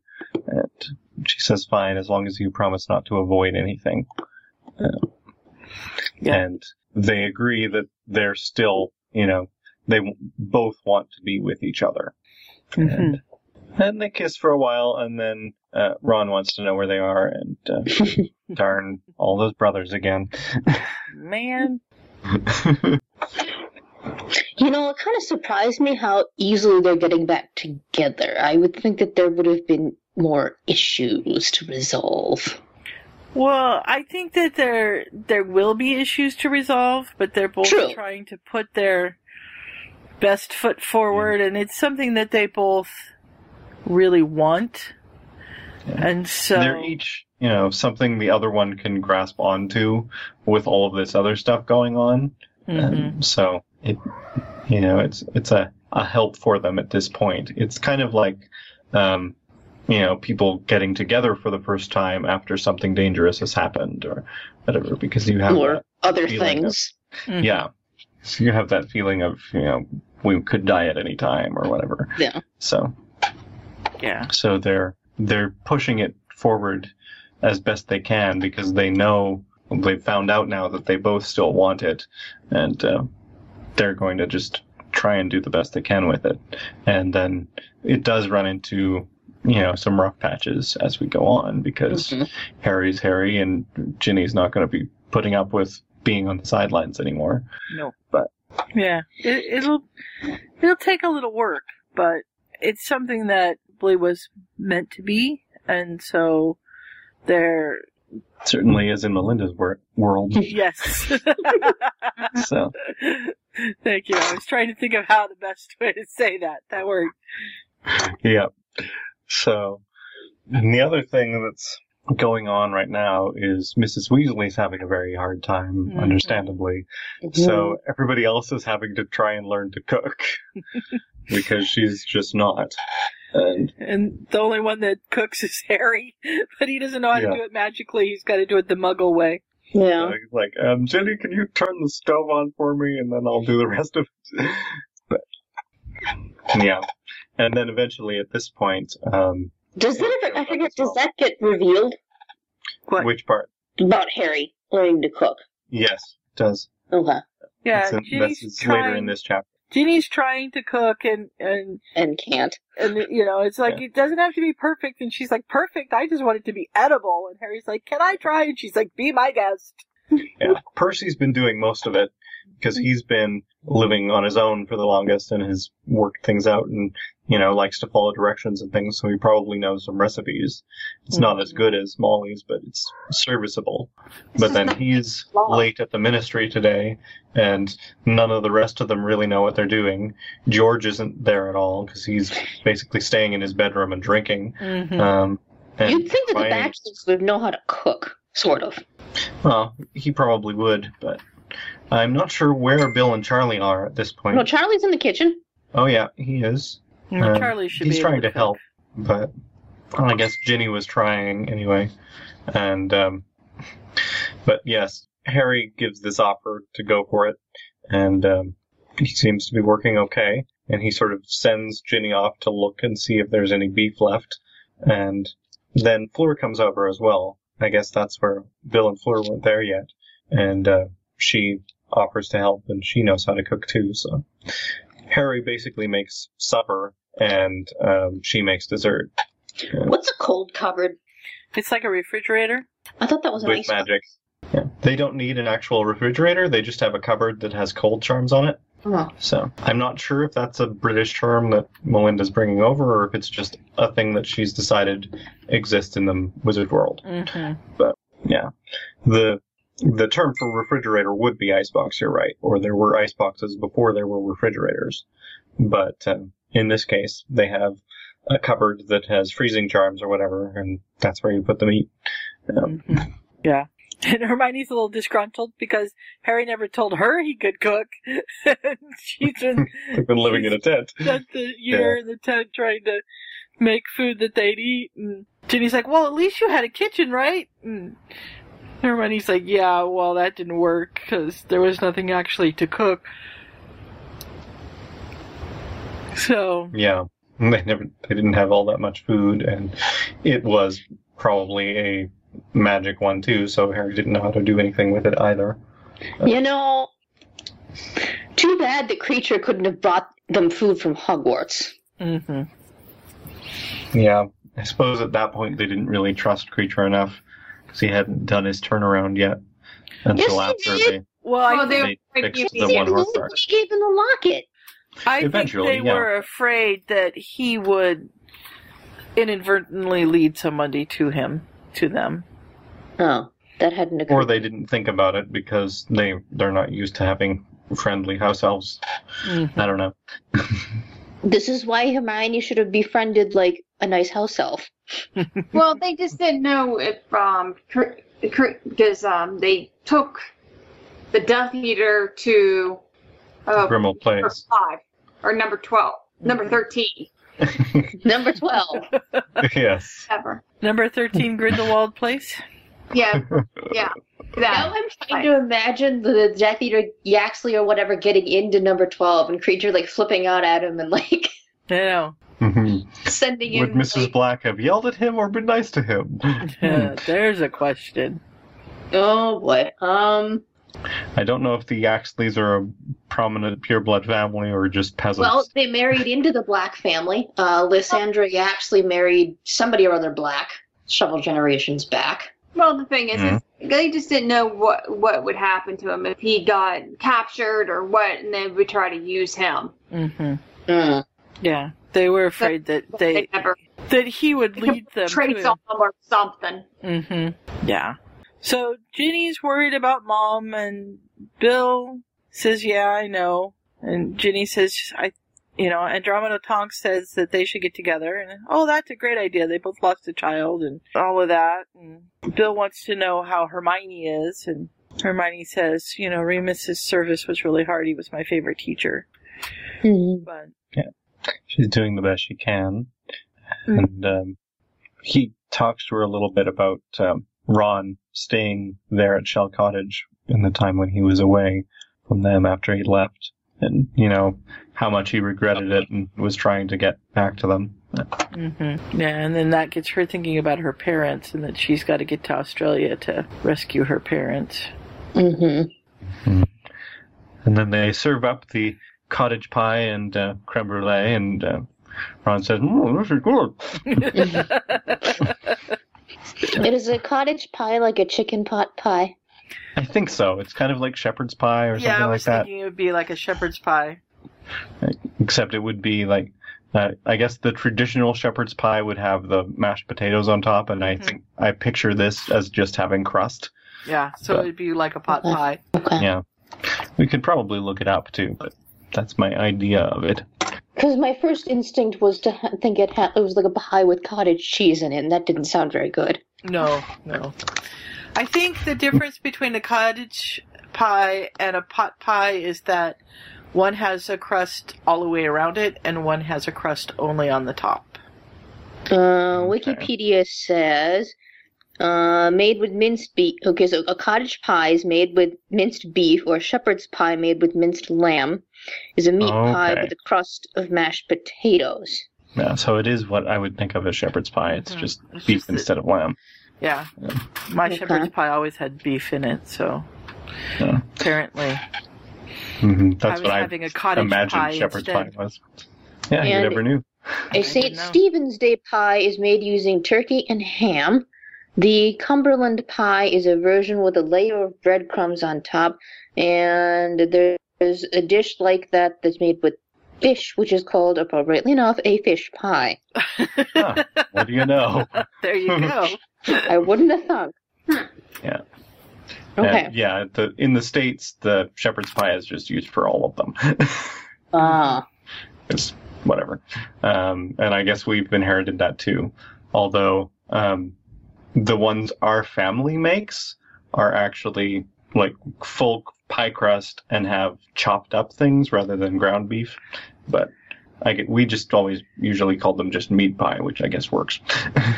Yeah, that makes sense. anyway, back to the actual story. Digression into uh, British British uh, vocabulary. Yeah. So Harry wants to change the subject around away from him cooking for the Dursleys, so he's asking Percy how it went at the ministry, and Percy says that he tried to turn in his resignation, but the minister wouldn't accept it because they need people that have experience and you know and know what was going on there when everything was crazy, mhm. so they know what to fix, basically. and uh, Ron's getting all red because yeah, Percy working for the ministry, blah blah blah. And uh, um, Hermione just sort of looks at him and shakes her head, and he's like, "Okay, calm down, calming down, all right." and she's kind of proud about that. yeah. Hey, work! Yay! And Kingsley's making very positive changes. Mr. Weasley has a meeting with him tomorrow. Um, all the Muggleborn Registration Committee people have been fired and or arrested, and all the Muggleborns in Azkaban who survived have been let out. But some of them did die there, apparently. yeah. I wish we knew how in canon you got rid of all the Dementors. hmm Mhm. Well, I think most of the Dementors left to go follow Voldemort and then just never returned. No, I know, but then are they just like wandering around? I mean, good lord, can you imagine an army of Dementors wandering around yeah. I have read fix about fixing that. Um, after the end? You know, and in various crossovers where it's you know the the people from Buffy or whatever know some other way to kill them because they're demonic.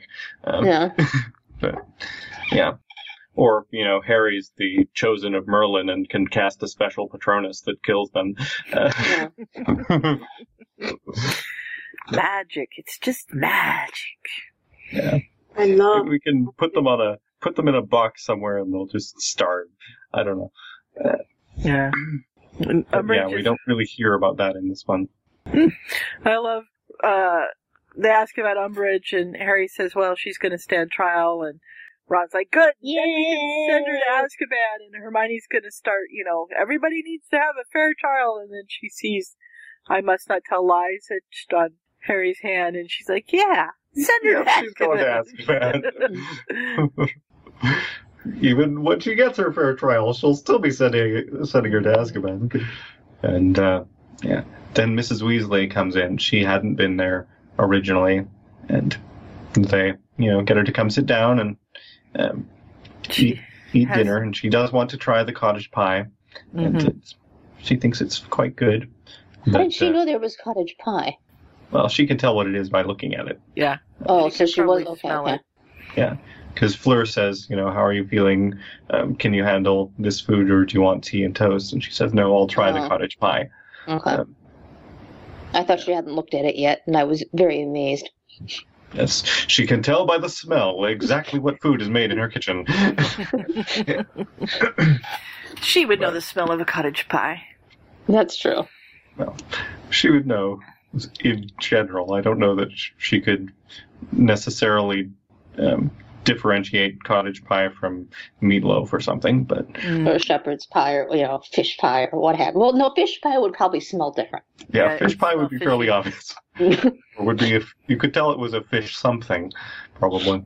But anyway, she sits down and starts to eat with them, and Harry's a little bit, um, you know, embarrassed that she likes his food, and um, then we shift on to chapter four, and he's having his usual nightmare again. Yeah. Poor kid. But Except by now he's started putting silencing spells on his bed so he doesn't wake up everybody else. hmm Yeah, the first couple of nights he was waking everybody up, and now he's not. And he goes downstairs and finds George, and he's like, "Good morning," and George's like, "Oh, is it morning?" And he's like, "Yes, let's have some coffee." Poor George. Yeah. George is happy with his alcohol, thanks. hmm Yes. A glass of whatever he was drinking. It didn't look like coffee. No. And uh, so Harry just says, um, "Is there anything I can do?" Because he knows that you can't ask people if they're all right because they obviously aren't, and most people, normal people, just say, "I'm fine." So I'm fine. Hint, hint, hint. he totally knows Yeah. how that one works. yeah. And George says Right. that he keeps talking to Fred, and Harry's like, "Well, how is that working out?" Well, obviously it's not because it's just my own just- reflection. Oh, Yeah. George. Yeah. He wants. To, he's trying to figure out what to do about the joke shop. Mhm. And Harry says, "Well, at least from my memories of Fred, he was always making people laugh and having a good laugh himself, and he would want you to keep going." Mhm. And George says, "You're probably right, but he's not sure if he can do it himself, because he's never had to do anything alone." And Harry says, "Well, you know, there are five of us." Yeah. You're not exactly alone. I mean, it's not the same, but you have four other brothers and a sister and me. Um, so, Yeah, and then he quotes Dumbledore: "Those who, those we love, never truly leave us." And he's like, "Yeah, well, he go left over me." well. Yeah. Mm. And so Harry decides to go out and fly again. Mhm. And we shift to Hermione's point of view. She's reading some textbooks because, you know, she has to be prepared for retaking her seventh year. Yes. And she's got Crookshanks. Plus, it probably keeps her mind off of stuff. Mhm. Yes. This is Hermione's coping strategy. Uh, and she's kind of disappointed that Harry and Ron aren't thinking of coming back too, because she's never been at school without them. But she's Yeah. never just been able to convince them of how important education is. So, And then Arthur Floo calls in with just his head, wants just to check on them and make sure everybody's okay. And yeah, they're okay. They're not great, but this is they're okay. I think this is his first day back at work or something like that. Oh, jeez. And Hermione He's doesn't just- feel like she can leave without bumping into Molly, who's leaning into the fire, so she has to sit there and kind of listen to them. Yeah. And it makes her think about her parents who are still in Australia thinking they're somebody else. And so she heads out to the um, the treehouse and has a cry in the Yeah. treehouse, which And I on- didn't know there was, No. but that's fun. Well, there would be a treehouse. It's a neat thing to have. Mm-hmm. And Ron, So Ron and Harry find her. Mm-hmm. Yeah. There's barely enough room for the three of them in there. Ron, Harry keeps almost falling out. Ron hits his head when he tries to stand up and starts swearing. Mm-hmm. And he wants to know if Percy said something because obviously it would be Percy. Idiot Ron. The emotional range of a teaspoon. It's always And I think Percy. actually that was my comment. I think he's graduated to, you know, a quarter cup or so. but yeah, and uh, I think this is where we we find out the other thing that Harry asked Kingsley is that the ministry's already working on all the people who ran off and went away. Um, yeah. Whether it was Muggleborns escaping or parents that put memory charms on their kids or um, Wait, that Hermione's parents in confused me. Australia. Right. Why would parents put memory charms on their kids? Well, they could memory charm their kids and send them away so that they aren't worried and aren't worried about, you know, the pair if the parents stayed behind or if things were really, really brutal, then they might memory charm them, even though Dumbledore said that, you know, that doesn't work. Maybe not everybody knows that, so they Hmm. maybe memory charm I'm also, them. Yeah. They would have to I'm also wondering if that's backwards because he says other parents that put memory charms on their kids, and I'm wondering if he mean it's supposed to say other, you know, Muggle-born people that put memory charms on their parents. I don't know. Um, it. hmm but it could go either way. Yeah. There are, but there are definitely a lot of people who went into hiding. So they've set up a task force, and part of that is in Australia trying to track down Hermione's parents. Hmm. So And then we have Harry and Ginny walking around the paddock, and he's going to tell her a little bit more. hmm So he lets her know about the prophecy, hmm and she gets mad at Dumbledore for telling him that right then. so Yeah. That's really not the best timing. But he explains that he felt bad about putting it off that long in the first place, and then that, you know, he didn't get off completely about it. I did wreck his office at the time. Good. Yeah. And Says, uh, I didn't handle it so well at first. yeah. then he says that, and he says that he told Hermione and Ron, and, and her lips kind of thin because she got left out of that conversation too. But she's at least glad that he talked about it with somebody. And then he talks about the lessons in sixth year about the Horcruxes and things, although he doesn't s explain specifically the Horcruxes yet. That comes later. Right. But he talks about, you know, learning Tom Riddle's history and so on, and how at the time he was kind of miffed about it because he'd rather be learning some uh, cool spells and things. But Ginny Yeah. says, well, Dumbledore knew you weren't going to beat Voldemort in a straight up spell contest, so he tried to give you something else instead. hmm And she says, "Yeah, I remember when Snape came to talk to you about the the training for the occlumency, and and you know there was this big fight. And I thought my dad was going to get hurt because he was trying to diffuse the tension and everything. And she's Yeah. like, "How did you Apparently hear all he- this?" And she said, "With an extendable ear." Of course. Yeah, he apparently yelled at Sirius about it, and he might have yelled at Snape too, but she didn't get to hear that one. hmm Yeah. Yeah. And And so he explains about the occlumency and everything, and also mentions that Voldemort possessed him briefly when they were at the Ministry, which is mm, yeah. And then he starts to freak out again, and she's like, "Just breathe, breathe. It's okay. We should probably go back in anyhow." eh, And then let's kiss instead. Start snogging. So they do that. They do that for a while, and we shift to Ginny's point of view, and she talks to Hermione about it a little bit because Hermione's worried. They've been out there for a while, and she thought maybe they'd run off. They need to run off. God No, bless. was it? You need to run off. Is that what you said? Yeah, I do. I need to get off. It's, I- it's past time. Figured For it was me. past your bedtime. Yeah. Yeah, Yeah. I'm not good. three chapters to go, so. But I'm glad you are here for these ones, and uh, yeah. So what do I, you think of the story so far? I, I, re- I read the whole thing, and I do like it. And oh, am I gonna miss my favorite thing? What's your favorite thing? Charlie and a cow. Yeah, that's coming up next. Is that the next chapter? Yeah. Oh, yes, it is. I even have a note. Talk about Charlie and a towel. Go ahead. I? To- I even um, con- I even uh, made a, no- a think on Facebook for, for Melinda and going, "Thank you, Melinda, for giving me Charlie in a towel." I think I even I think I even like snorted and laughed out loud and everything when when I came to that part. Yeah. Of course, Melinda would give us Charlie in a towel. That's just what Melinda does. I know it made me laugh so hard at that time when I don't know when I read this, but I was just like, "This is what I needed." Mm-hmm.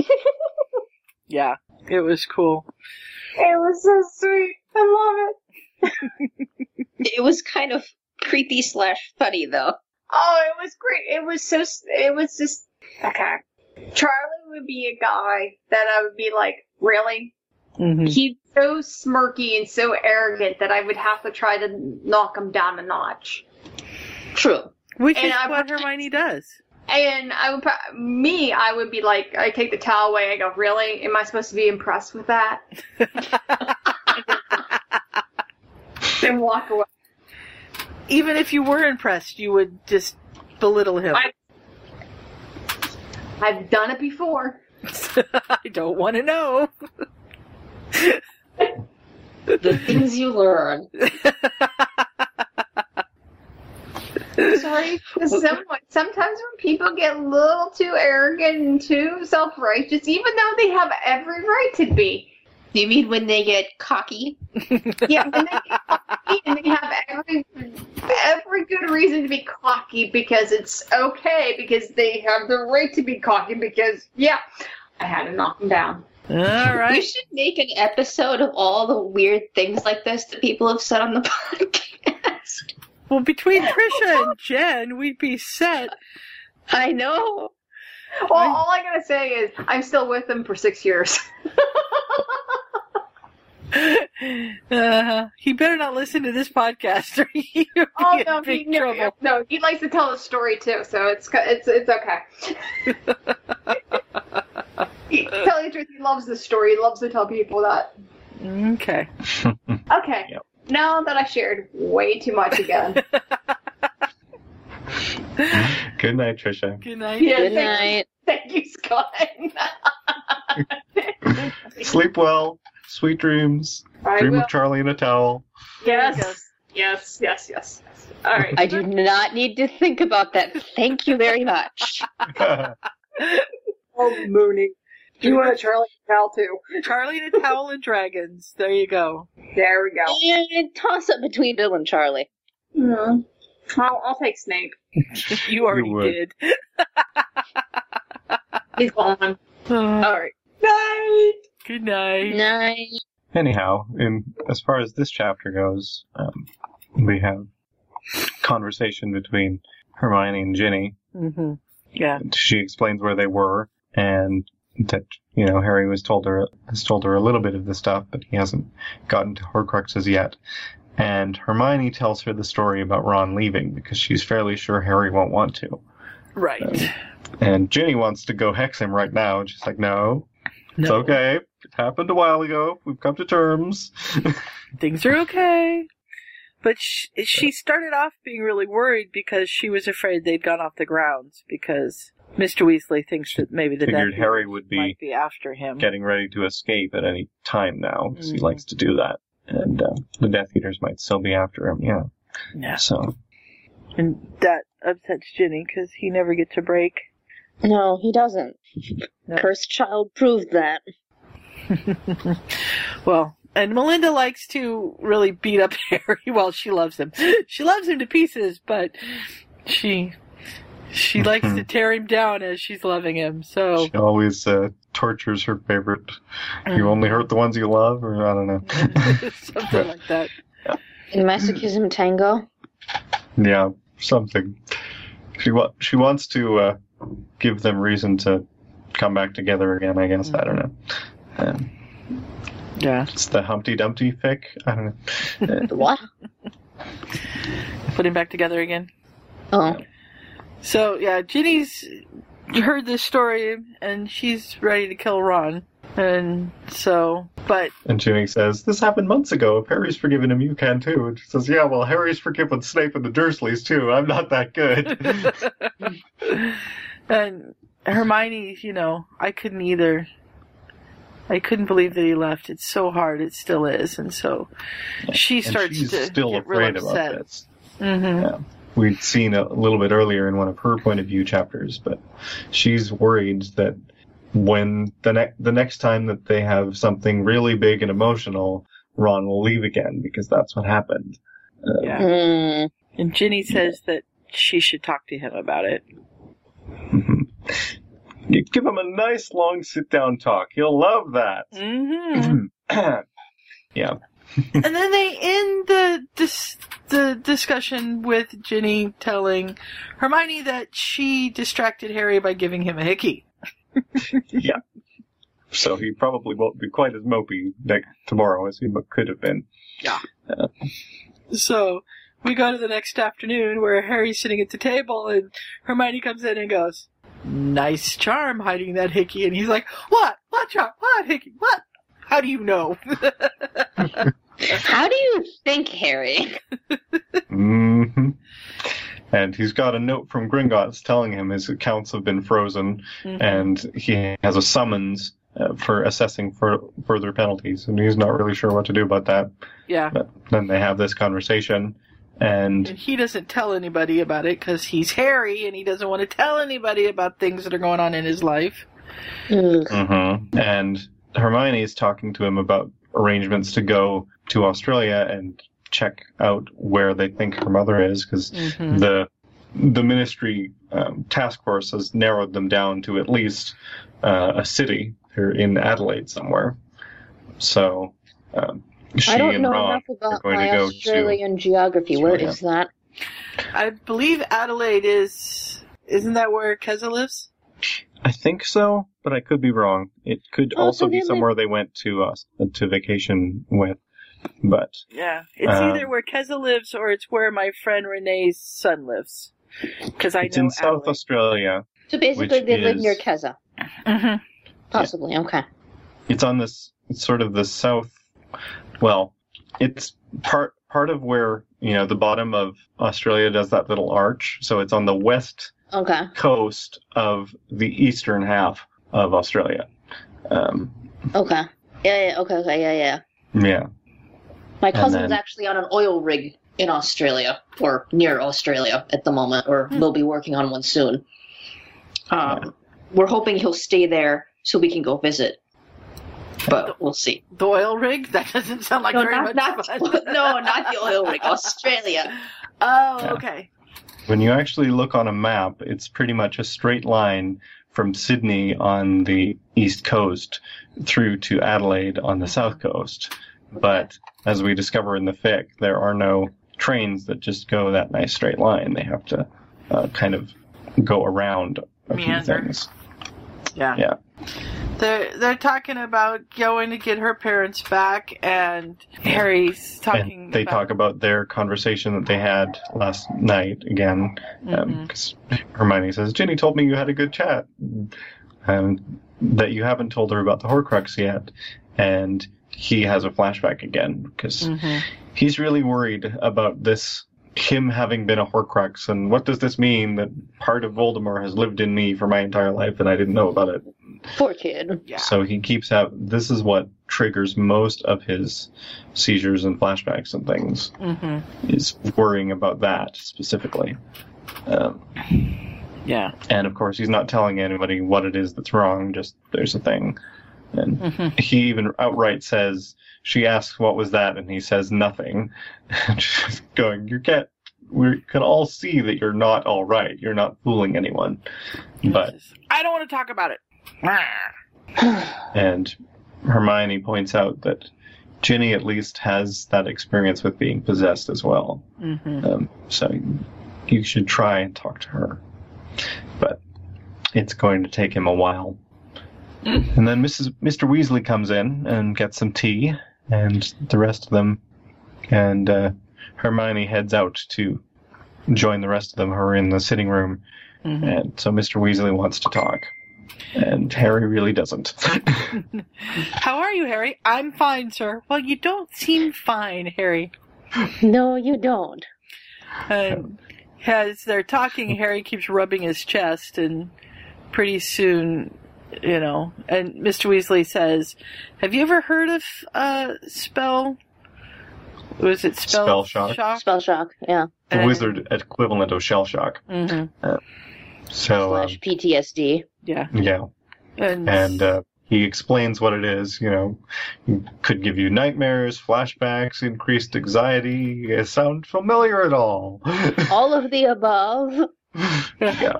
and oh, and by then the he way, just says, "Take off your shirt." take off your shirt. Why? Like, what? Because You've you been keep- rubbing your chest this entire time. I, I'm concerned there's something wrong. Um, Yeah. And he takes it off, and and it's Merlin. Have you had this looked at? And Harry's like, Yeah, I look at it every day in the mirror. And he's like, That's not what I mean. You're Yeah. going to be going to this- the Mediwitch. Yeah. This bruise that's around his killing curse, new killing curse scar, has not gotten better. Most of the rest of the scars and burns and things are healing up at least a little bit, but this is just still black bruise. Mm-hmm. So Yeah. he's basically forces him. He says, "I know you're going to the ministry to talk to Kingsley. I'm going to tell him that you have a thing that needs to be treated." Yeah, well, and in the next chapter, basically, Kingsley walks him down to the Mediwitch. Thank God. but first of all, they find out what kind of curse this is because he's like, you know, how did you get this? And Harry's like, I got cursed.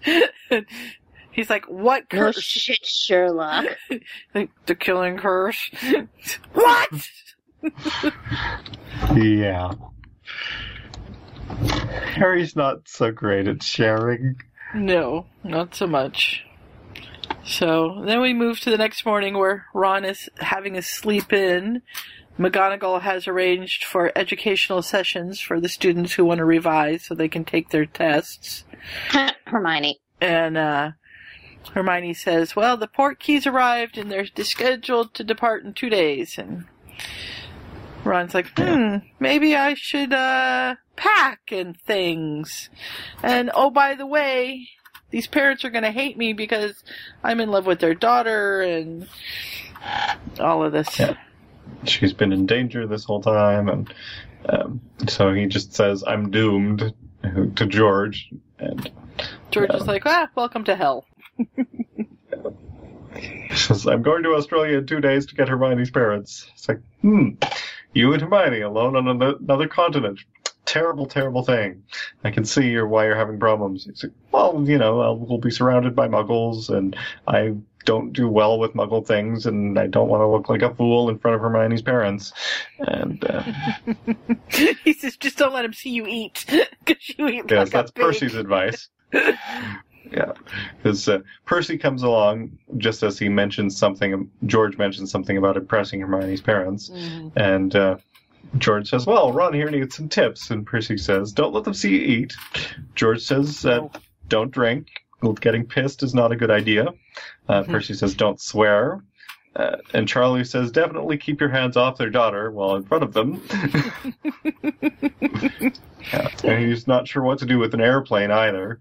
And Charlie says, "Well, I don't know. I work with dragons. You could ask Dad." Ron says, "Have you met our father?" Why don't you ask Hermione or Harry? Yeah. Yeah. Harry's never been on a plane either, and he doesn't really want to ask Hermione because he's feeling inadequate. Mhm. Yeah, but then something sets them off again, and they're uh, irritated with Percy because he wasn't there. Right, because he doesn't know that she sent the parents away to protect them. Yes, that's it. And so, um, Wasn't there a thick that the the fact of you weren't there kept coming up? Mm, I don't know that one. I think it had something to do with conflict between like Neville and Ginny and Harry and company, and Harry and Ginny were, or Neville and Ginny were all like, you know, oh, what was me that you had to be running around living in a tent starving, but you know, the care we had to deal with the Carrows, they were torturing us and people, and you know, you weren't there, you didn't know what it was like, and they were just issues to be worked out, if I recall. But anyway. Yeah, I don't know that one. Then, then the the talk kind of changes, and George. yeah, Ron's trying to get them off of um, being mean to Percy again, and um, well, get he doesn't want George to get worked up, basically, and so he starts talking about pranks. And, yeah. Fred would have pranked us all by now to get rid of all of this tension. and Might then not uh, have been a good prank. George decides to. Uh, they talk through some of the, the pranks that they've done before, Mhm. and George decides to go into the alley to check on the shop, and Charlie offers to come with him, and Percy says, "If you'll wait till Saturday, I'll come too." He's wor- still working at the ministry, but he does want to help. Yeah. So they decide they'll they'll all go on Saturday and start getting the shop cleaned up, Mhm. and Ron's going to come help too once they're back. Once he gets back from Australia. And then we're on to chapter six, which is called responsibilities. Hmm.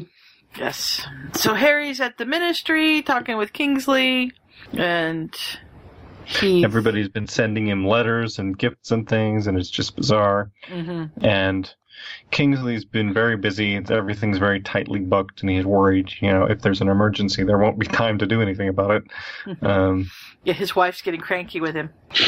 yeah. And um, Harry wants to know if they've caught any missing Death Eaters, and not so far. No. Yeah. This is where he said he gives his consent to join the Aurors, and Ron wants to join too As soon as he once gets he's back from Australia. Australia. Yeah, and Kingsley says that's great, but you still need to take some time for yourself first. Doesn't matter, and you know re- reconstruction is going to take a long time, whether you're working for us right now or not. Uh, so you need to get feeling better in general, and there'll have to be a medical exam. By the way, that's Hint, standard hint. procedure. Yeah. Yeah. And Harry doesn't say anything, and so Kingsley says, "Well, I understand you have something that needs attending to right now. So you know, once we're done this meeting, I'll walk you down to the Mediwitch. Oh, and by the way, you'll need an apparition license as well. Oh, that's Mhm. right. I forgot he didn't have one. Make it all official." Yeah, we know you've been doing it, but you really need a license. And apparently, James was just as reluctant to go and see the Mediwitch at school. And uh, he was a few years ahead of Kingsley, but at some point there was um, a stomach virus that went through, and they wound up on the ward with each other. And James was a very grumpy patient. Of course he was. Um, but he wanted to talk to Harry about the.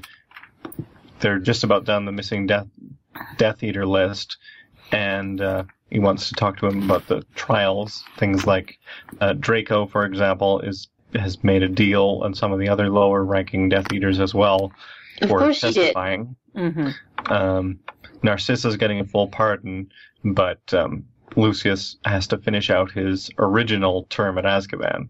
Yeah, Um, because he's an escaped convict. He didn't get a Yeah. lifetime? Apparently not. Apparently not. Who knows? But they are Um, losing their house. Yeah, It's going to be. that was the Dark Lord's headquarters, and a lot of it's going to be evidence hmm for a while. Um, and oh, by the way, Hestia and Daedalus Diggle have been watching over the Dursleys all this time, and they'd like to maybe move home. Oh, yeah. But they're going to wait until. So what does that school's have to do with Harry? Oh, that's right. Excuse me. And he suggests they um, send a house elf to tidy up Privet Drive after hmm the Aurors are done going over it, because Aunt is never clean enough. Uh, No. And Now just to delay going down to the Mediwitch a little bit, he finally blurts out, "Hey, there's this thing with the goblins." Um, and Oh, thank God Harry sees sense now. well, he had to latch on to something, so he tells Kingsley what's going on. He's like, "Wait, you haven't had your gold all this time? Uh, why didn't you talk to Bill about it? He works there." Oh, right. Oh, yeah, that's right. I forgot about that. Yeah. Oh. Harry. But the But minister's going Kingsley says he'll get. He's going to take care of it. to. which basically means he tells Bill and Bill takes care of it. but I'm sure he had a little bit of extra clout and such too. But Mm. anyway, uh, we shift on to Hermione's point of view uh, because there's nothing Harry can do to get out of this visit to the Mediwitch, and um, She's packing. Hermione is trying to pack. And Yes. She's going to pack everything in regular Muggle travel cases and then put those in her um, expandable bag. Her Andy Haversack. Yeah. Uh, so, and she really wants everything to be okay, but she's pretty sure it's not going to be. Because yeah, she's really frazzled. And so she goes to go get her toothbrush, and that's where she encounters Harry, no, Charlie wearing only a towel. Charlie emerging from the bathroom wearing only a towel. He is all all muscle and burns, basically. Mm-hmm. Yeah. And she just sort of stares at him for a moment. 'cause Her jaw drops. This is the first male she's seen without a shirt since Viktor, I think. This reminds me of that scene in the Hunger Games mm-hmm. when she sees Finnick, and he's like, "Do you find this distracting?" Yes, actually, I do. She's like, I'm sorry. Charlie's like, you don't seem that sorry. She's like, so what do I do? What do I do? So she Oh. just turns around and looks at him again and goes, Oh hello, Mrs. Weasley. Yeah, and he spins around. Gets him every time. almost drops his- his towel, and then he's like, "Nice one, Hermione." and then Ron comes up. What's going on? Charlie put some clothes on. Yeah. And Charlie says, "Hey, I think your girlfriend's gonna fit in." Uh, and uh, so they chat about that a little bit, and she admits to him that he can't, she can't decide what to take, because you know it's going to be getting into winter there, and um, Oh, that's right. and Yeah. Ron's already packed. It's all fine. then they start to talk about money. And, you know, I don't have any money. Do you have any money? I don't have any money. Uh, let's ask Harry. And I'm thinking to myself, Harry doesn't have any money. This is going to be a problem. but George hears them and he offers some money and he says, well, you can take it as a loan and then when you come back, you can work at the shop with me. Yeah, it'll be an advance on helping me out at the shop because you already said you were going to do that. Hmm. So that way, uh, Ron can take it without, you know, Mhm. getting his hackles up. Uh, yeah, which is what he would do if he had to take it from Harry. Of course. And he lets him know that Harry's still having nightmares, that he's just put a silencing charm up. And, Yeah, I think he doesn't know. And speaking of Harry, he has gone off to visit the Tonks Mhm. in his invisibility cloak because otherwise the reporters would follow him. Right. So, and I love this because Andromeda's like, yeah. "Oh, I'm frazzled. Here, hold the baby. And he's like, uh, what, what? Hold the baby? I don't know how to hold a baby. Oh. And then the baby starts crying and he's just like, it's totally me. You know, the minute people hand me the baby, the baby starts crying and it's like, ah, ah, what do I do? And he's like, okay. And she's like, hang on, I'll go get a nappy. And she comes back and she hands him a diaper and she says, okay, here, you change him. And she leaves again and he's got no idea what to do. And he's trying to Yeah. figure this all out. And of course, it's a little boy, so while he's distracted, he gets peed on because that's what little boys do. Silly Harry. Even I know that, and God knows I've never changed a diaper in my life. Yeah. it's just as she comes back and distracts him. Like, I'd cover him up if I were you. What? Oh. Hmm. Whoops. and she asks if he'd like to feed him, and he, by now he's going, uh, I know nothing. And she says, It's okay, just hold him, hold the bottle steady, he'll do the rest. And so Hold he his does. head. Mm-hmm. Yeah. And just holding him while he does that for a while kind of awakens the paternal instinct for Mhm. Harry, and he decides he's going to take care of this kid. Yeah. Oh, Harry. Yeah. Yeah. And And Andromeda sits and watches him fall in love, which is exactly what he does. And then she says, I'm She's glad he has pleased. you. hmm And then Harry has a thought of a way that he can help. He says, "You know, babies are a lot of work." And she says, "Yes, they are." um, how do you feel about house elves? Because he figures he'll get Kreacher out of Hogwarts and have him work for Andromeda, and she's even related to the Blacks, so Kreacher will probably like that. Yep. And It's a great I'd like to around. know how Kreacher and Andy interacted when Andy was younger. yeah, It'd be interesting. And I don't know. I mean, when when he was originally crazy, he probably wouldn't have liked her, like when we first meet No. him, because she was a blood traitor and all. But Hmm. he's gotten over some of that working for Harry, and she is still a member of the family, and not, you know, one of his immediate family that he used to work for. So Yeah. it's Yeah. hard to see. Could go any number of ways, but we don't really see more about that specifically.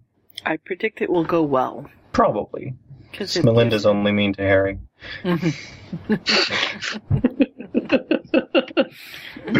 Wow. So we're on to chapter seven, departure, and Harry and Ron are playing chess, and George comes down and says, "I want to go to the Leaky Cauldron." Charlie says, "Okay, let's get Blue, let's get Bill and see if he wants to go." And Ginny says, "I want to go," and uh, too bad you're not old enough. And so Hermione and Oh, Ginny I've been to the Leaky Cauldron before. Not to the bar, you haven't. Yeah. Ron's sort of expecting Harry to speak up, and he's not. He's just sort of looking at them. And uh, so he finally says, Well, Harry, are you coming? And Hermione says, I think he's wondering if you Weasley boys want to go out together. And he's like, Yeah, exactly. Yeah, he's one of us, you know? He's supposed to come with us. And Ron hasn't quite considered how Harry feels about that, I guess. So George says, "Yes, you count as a Weasley boy too." And Ron's like, "Oh, right." And, and then Charlie calls up Percy, and Ron had completely forgotten about him. Oh, jeez. and Ginny's starting to, but it's unfair. And, and Ron's like, don't even start. This is going to be our guy time, and you just are going to have to lump it. And so Hermione's like, come on, let's do this Witch Weekly quiz. It'll be fun. Fine. Uh, Uh, Ginny. segregation. Yeah. Oh well. But- They head off to the bar, and it works for about two minutes. And somebody says, "Blimey, it's Harry Potter!" Nobody thought this out.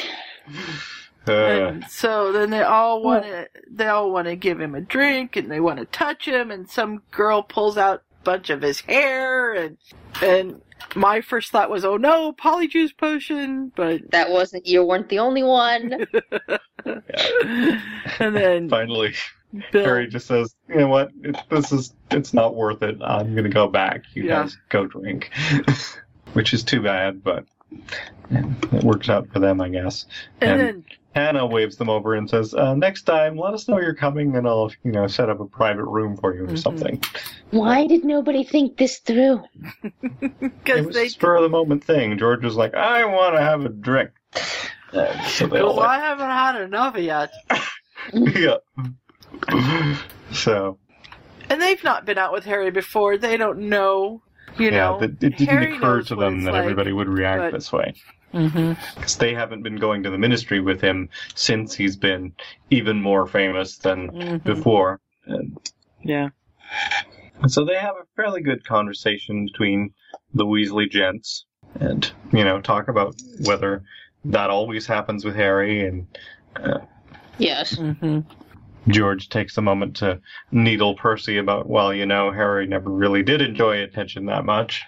Um, that's one of the things he said in his letter.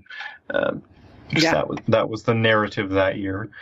And then, But then they have a toast to them and to Fred, and uh, George is going through his drinks much quicker than everybody else. And course he Charlie's is. saying, hmm, he may not be his usual happy drunk self today. and Ron goes to get drinks, and some girl chats him up, and he's like, "Yeah, I'm Ron Weasley." Well, you're one of the heroes. we did fly a dragon for You drinking. turned her into a Southern Belle. And uh, Bill comes up and Oh, rescues him, and he's. "Oh, I was just going to the bathroom. I mean, you were just talking. And it's like you may want to pay more attention to that, given that you're with Hermione now. Mhm. and she might hurt you if she finds out about this. All Yeah. right. And Ron doesn't really think it's that big a deal, but then he realizes, well, you know, Bill is with Fleur, so maybe he knows a little bit more about these things. Uh, So he and there are also some witches back at the table uh, having some fun with Charlie, uh, Mhm. Yeah. who wander off again when they come back. And Charlie grumbles at them for cramping his style. Yeah. Everybody's George leaving. is going to head over to the bar and entertain the witches, Mhm. and uh, uh, Charlie and Percy will stick around and keep an eye on him, and then Bill and Ron head home because they've got girls to go back to, Yes, they do. and Ron has a place to. He's going to Australia tomorrow, so you know. He's got a place to be. yeah. So Harry we shift comes. back to Ginny, and yes, Harry comes down the stairs, and uh, or yeah, he comes back through the Floo because he's Mhm. come back and has to explain about this giant crowd, and these women took my hair. and Hermione's like, but polyjuice. It's like, no, I don't think so, because they were kind of passing it around. It was weird. yeah. It's like, yeah. it's so weird. Uh, well, why don't you join us? You can see, you know, what kind of wizard turns you on. He's like, no, Oh thanks. God. I got work to do. I'm going to bed. It's eight I'll just go upstairs and do some paperwork. That's fine. Yeah. Hmm. And then, yes, they go through the quiz, and then Hermione heads to bed at 8.30 because she wants to be well rested. And I've gone to bed at 8.30 since I don't remember the the last last time I was sick. Yeah. I I have occasionally law managed to go to bed at 9.30, but not very often. No, actually, it was seven. I finished dinner, I got up, and promptly sat back down, and was like, "My head hurts. I am going to bed." Yep. And then I woke up the next morning, stood up, and promptly sat back down again and said, "I ain't getting out of bed." Uh, I wish I could do that more often. But, I don't know if it's because where I am is just utterly quiet, or what it is, but once I'm out, I'm out. hmm versus when I was in DC between the single pane windows, so I was up on the third story and the yelling and screaming and honking and all that was sounded like it was right outside my door. And the fact that like my old dorm room, there's no um, filling in between my ceiling and the floor above me. So especially this the scraping chairs. Oh god. and the door the, the doors to our dorms were like one of those big honking metal things. Yeah. So when they close, they close. Yeah. That was the other excitement I had at the dorm room. Uh, I was sitting there, you know, they had all these signs, don't leave your doors open, yada, yada, yada. But it was just, Yeah. it was just a few people from work. So it was like, yeah, we all had our doors Yeah. open and we were talking to each other as we passed by. My smoke detector starts going off. What? And I'm like, I- I'm not doing anything. I swear I'm not, you know. And luckily I had somebody in the room with me and they're like, no, she was just sitting here. So I went over to the, sent, you know, to the room people and I said, my smoke detector's going off. And they said, okay, we'll send somebody. So, and at that point it was just like, you know, it would go off and then stop and go off and stop. And then this Ugh. great big security lady came in and said, I'll go fix it. So she brought it back 10 minutes later and she said, put new batteries in it. And, well, no more than she'd walked out the door, then it just went, so we took it down and took the batteries out of it. And I said, promise not to smoke. And I just left it with its batteries out the rest of the time I was there. Oh, oh dear. oh boy. it's bad. Like, We always used to know when the uh, the pork chops were done because the smoke, smoke detector would went go off. off. Yeah. Uh, well, So Harry is asleep on the couch, and that's where he went to do his paperwork. Hermione says, "I'll leave him to you." And so she goes. Ginny goes to wake him up and ends up with a wand in her face. They should have expected that. Mm-hmm. Yeah. You need an equivalent to, to like, turning the lights on and off or something. Yeah. Well, he still probably would have put a wand in somebody's face if they, you know. Mm-hmm. Well, now- you know, there there are um, un, intr- non-intrusive ways to wake somebody up. Yeah, you stand across the room and you throw pillows at him. What was it that? Uh, Probably would have regard- blasted the pillow in regardless- pieces, but you know. Yeah. So I know, but I mean, right. Regardless of how somebody would have woken him up, he would have tried to kill them. Mm-hmm. And she wants to know if and he apologizes all over himself, and then she wants to know if he had seen the Mediwitch, and he said yeah, and she says, "I wonder if your face was bruised like that after your, you know, you got your first scar." And he said, "I don't know. Aunt Petunia never told me anything about that." And he's got some salve that's supposed to go on there, so she says, "Take your shirt off, and I'll rub it on you." So. Him, him. hem. hmm And so, So he's kind of reluctant about that, but eventually he does. Mm-hmm. Um, and it's um, more interesting than he expected. Mhm. And eventually she sort of backs up and says, So, um, you were telling me about um, lessons with Dumbledore. yeah. And Yeah. Actually, you know how part of it because you had the first Horcrux. That was the diary. She's like, "What?" and And- she mentions that, you know, uh, he's proud of her for having fought it for an entire year. And she says it's still kind of creepy. And Mhm. he immediately goes, Oh no, she's going to think I'm creepy because I'm a Horcrux. Uh, Right. And so she's like, "You know, I need to know these things because he's wanting to shut down again." And So he tells her about going and getting the locket Mhm. and finding the real locket and um, getting it from Umbridge and so on. And they, um, he does get to kind of skip over the bit about Ron leaving because she mentions that Hermione already told her about that. So he Yeah. just skips to when he came back and finding the sword and um, so on. Yeah, And- she wants to know how did the sword get there and how did you. you That's know, later in the story. "Ah, I don't know.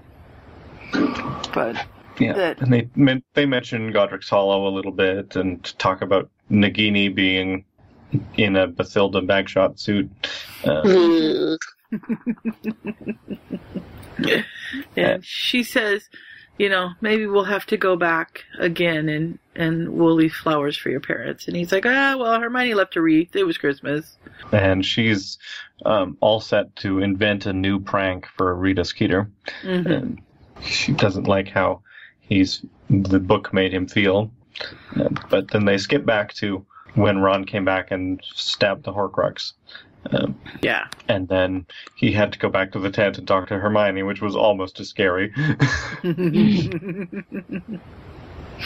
and she's still rubbing circles on his back. Mm-hmm. Yeah. And so they snog for a while and then realize that they should probably uh, slow down a little bit. Yeah. And, and she says goodnight. And then Harry wakes up early the next morning because Ron can't find his sweater. And he's leaving in an hour.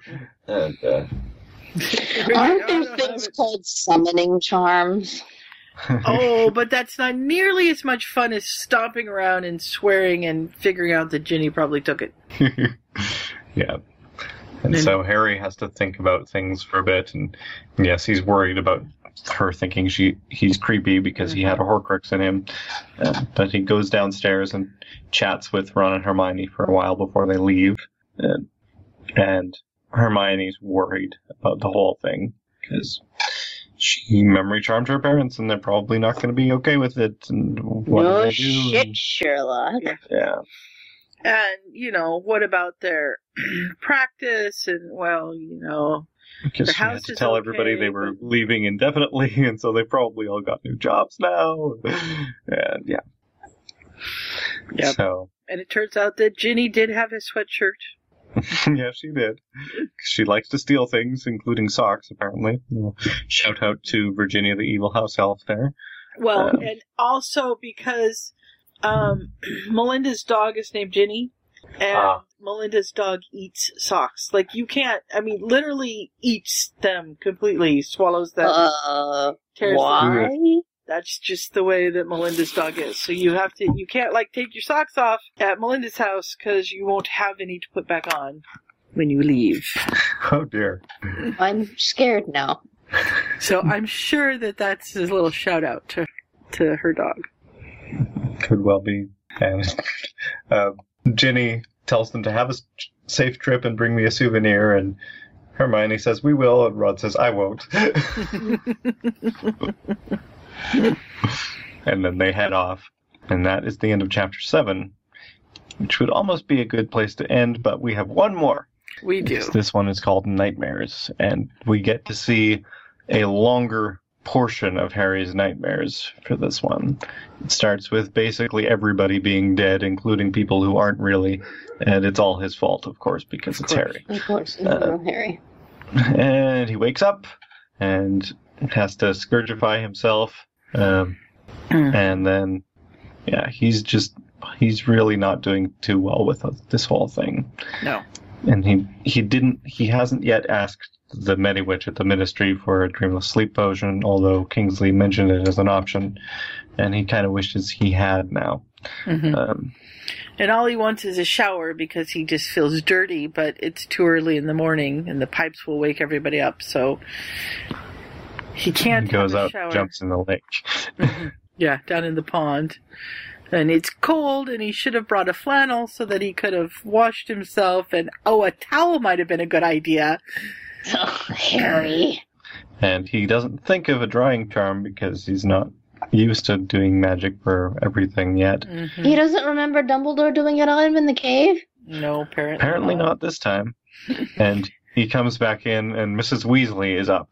Yeah. Wants to know what does he think he's doing, because apparently the Weasleys have a charm on the door, so if anyone sneaks out, it wakes them up. Mhm. This is why you don't go out the door, people. yeah, they're fairly sure that the twins and Ginny have figured out a way around it, but This is why you go out the window. Yep. Yes. But Mrs. And Weasley apparently just there's a very strict rule in this house that you never go swimming alone, which which is a Harry good had rule. no idea about. No. But yeah, 'cause she- the- he At least she's got her for priorities straight, and the first thing she yells at him is, You could have drowned instead of. Well, no. Yeah, it was you could have died, you could have been seen. Mm-hmm. Mm-hmm. Could But you could have been seen, you could have died. And so she takes a step towards him and he flinches and dodges like he's she's going to hit him and then that just freezes everybody in the room. And Harry, you know, drops his arms and Mrs. Weasley is frozen in place with her hands covering her mouth and Mr. Weasley is has a troubled Looking expression on his face and They just Harry they're very is- worried about him. And Mr. Yeah. Weasley says it must have been cold.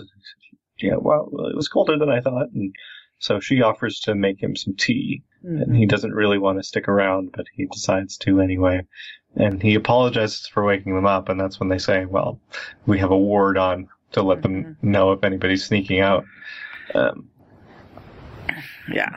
and uh, he's you know leaking on the uh, on his pajamas, and um, he's going, uh, "I should probably change." And Mrs. Weasley just casts a drying spell on him, and he's like, "Oh, right, I could do that." Yeah, but then he says, I'm gonna go take a shower, and then she's like, Oh, Arthur! And Harry runs up the stairs. yeah.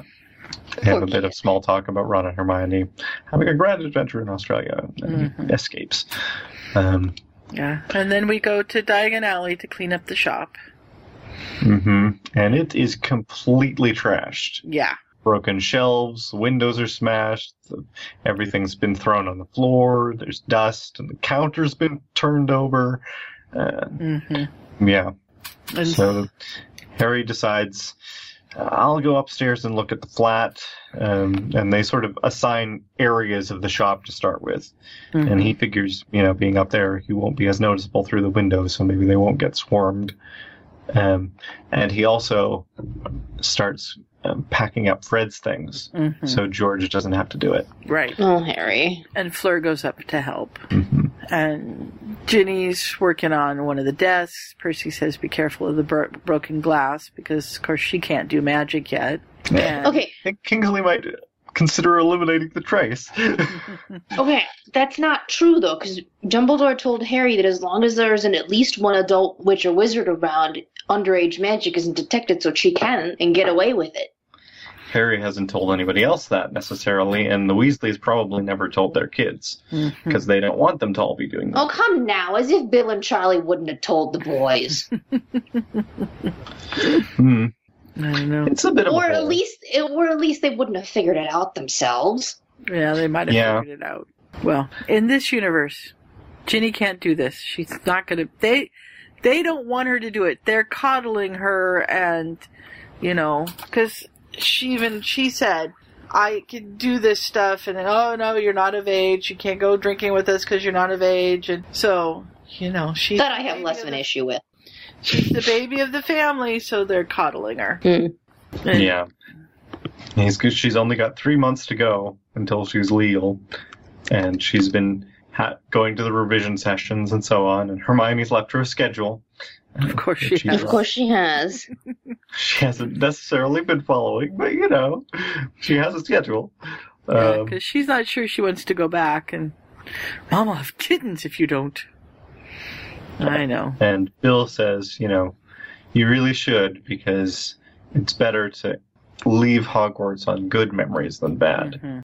Point. Yeah, and then he says, "Do you know what's going on with Mom and Dad and Harry?" no, says, I no. don't know. They were acting a little weird this morning, Yeah. and they're not sure exactly what it is. Um, And then Arthur arrives with food, and she watches how Harry acts around him, and she's like, "Yeah, something's going on." going on to eating his sandwich on the farthest part of the room from Arthur, and so Arthur leaves again, Mhm. as he can tell. Yeah, I don't want to leave Molly home alone.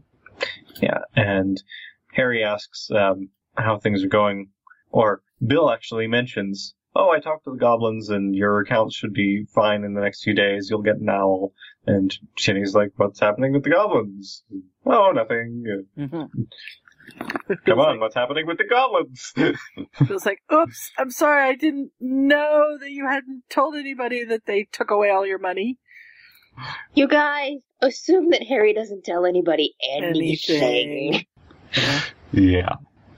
And he's like, "You've been going without your money this whole time. I didn't really need it. It was fine." Uh, yeah. So he, Bill basically threatened them Mhm. that uh, if anybody found out they were withholding Harry Potter's money at this point when he's, you know, star in the Ascendant again, um, they might wind up with lots of people withdrawing their money and somebody Nicely could set up done, their own bank. Bill. Mm-hmm. So I he was so threatened their two major points of pride. And, uh, Yep. yeah. Nicely done. And Mrs. Weasley has started cooking again. Yay. She's preparing dinner for everybody, even Bill and Fleur are coming. Um, Mm-hmm. and Harry is hoping that he is exhausted enough to sleep without nightmares.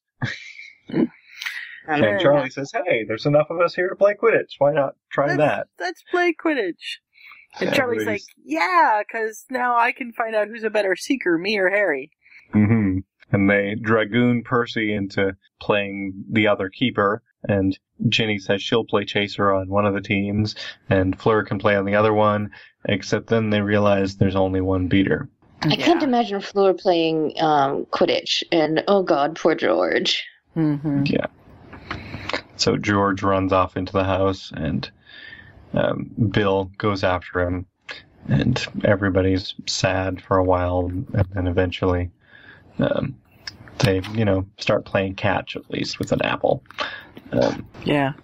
And they just fly around for a while and toss apples a little bit, and then somebody's firing spells at them. Mm-hmm. Get down, get down! And yeah, they try to, they go down and the burrow's under attack and Yeah. Harry. They're still held outside the wards, but they've taken down enough of them they can fire through them. hmm Um, yeah. Okay, who the hell? Oh wait, they took them? Like the enemy took them down, Yeah, or somebody enemy- took? Yeah. No, the Okay, enemy okay. them the, down. the Death Eaters themselves have weakened the wards enough that their spells can get through, but they Mhm. still can't. Mm, Yeah.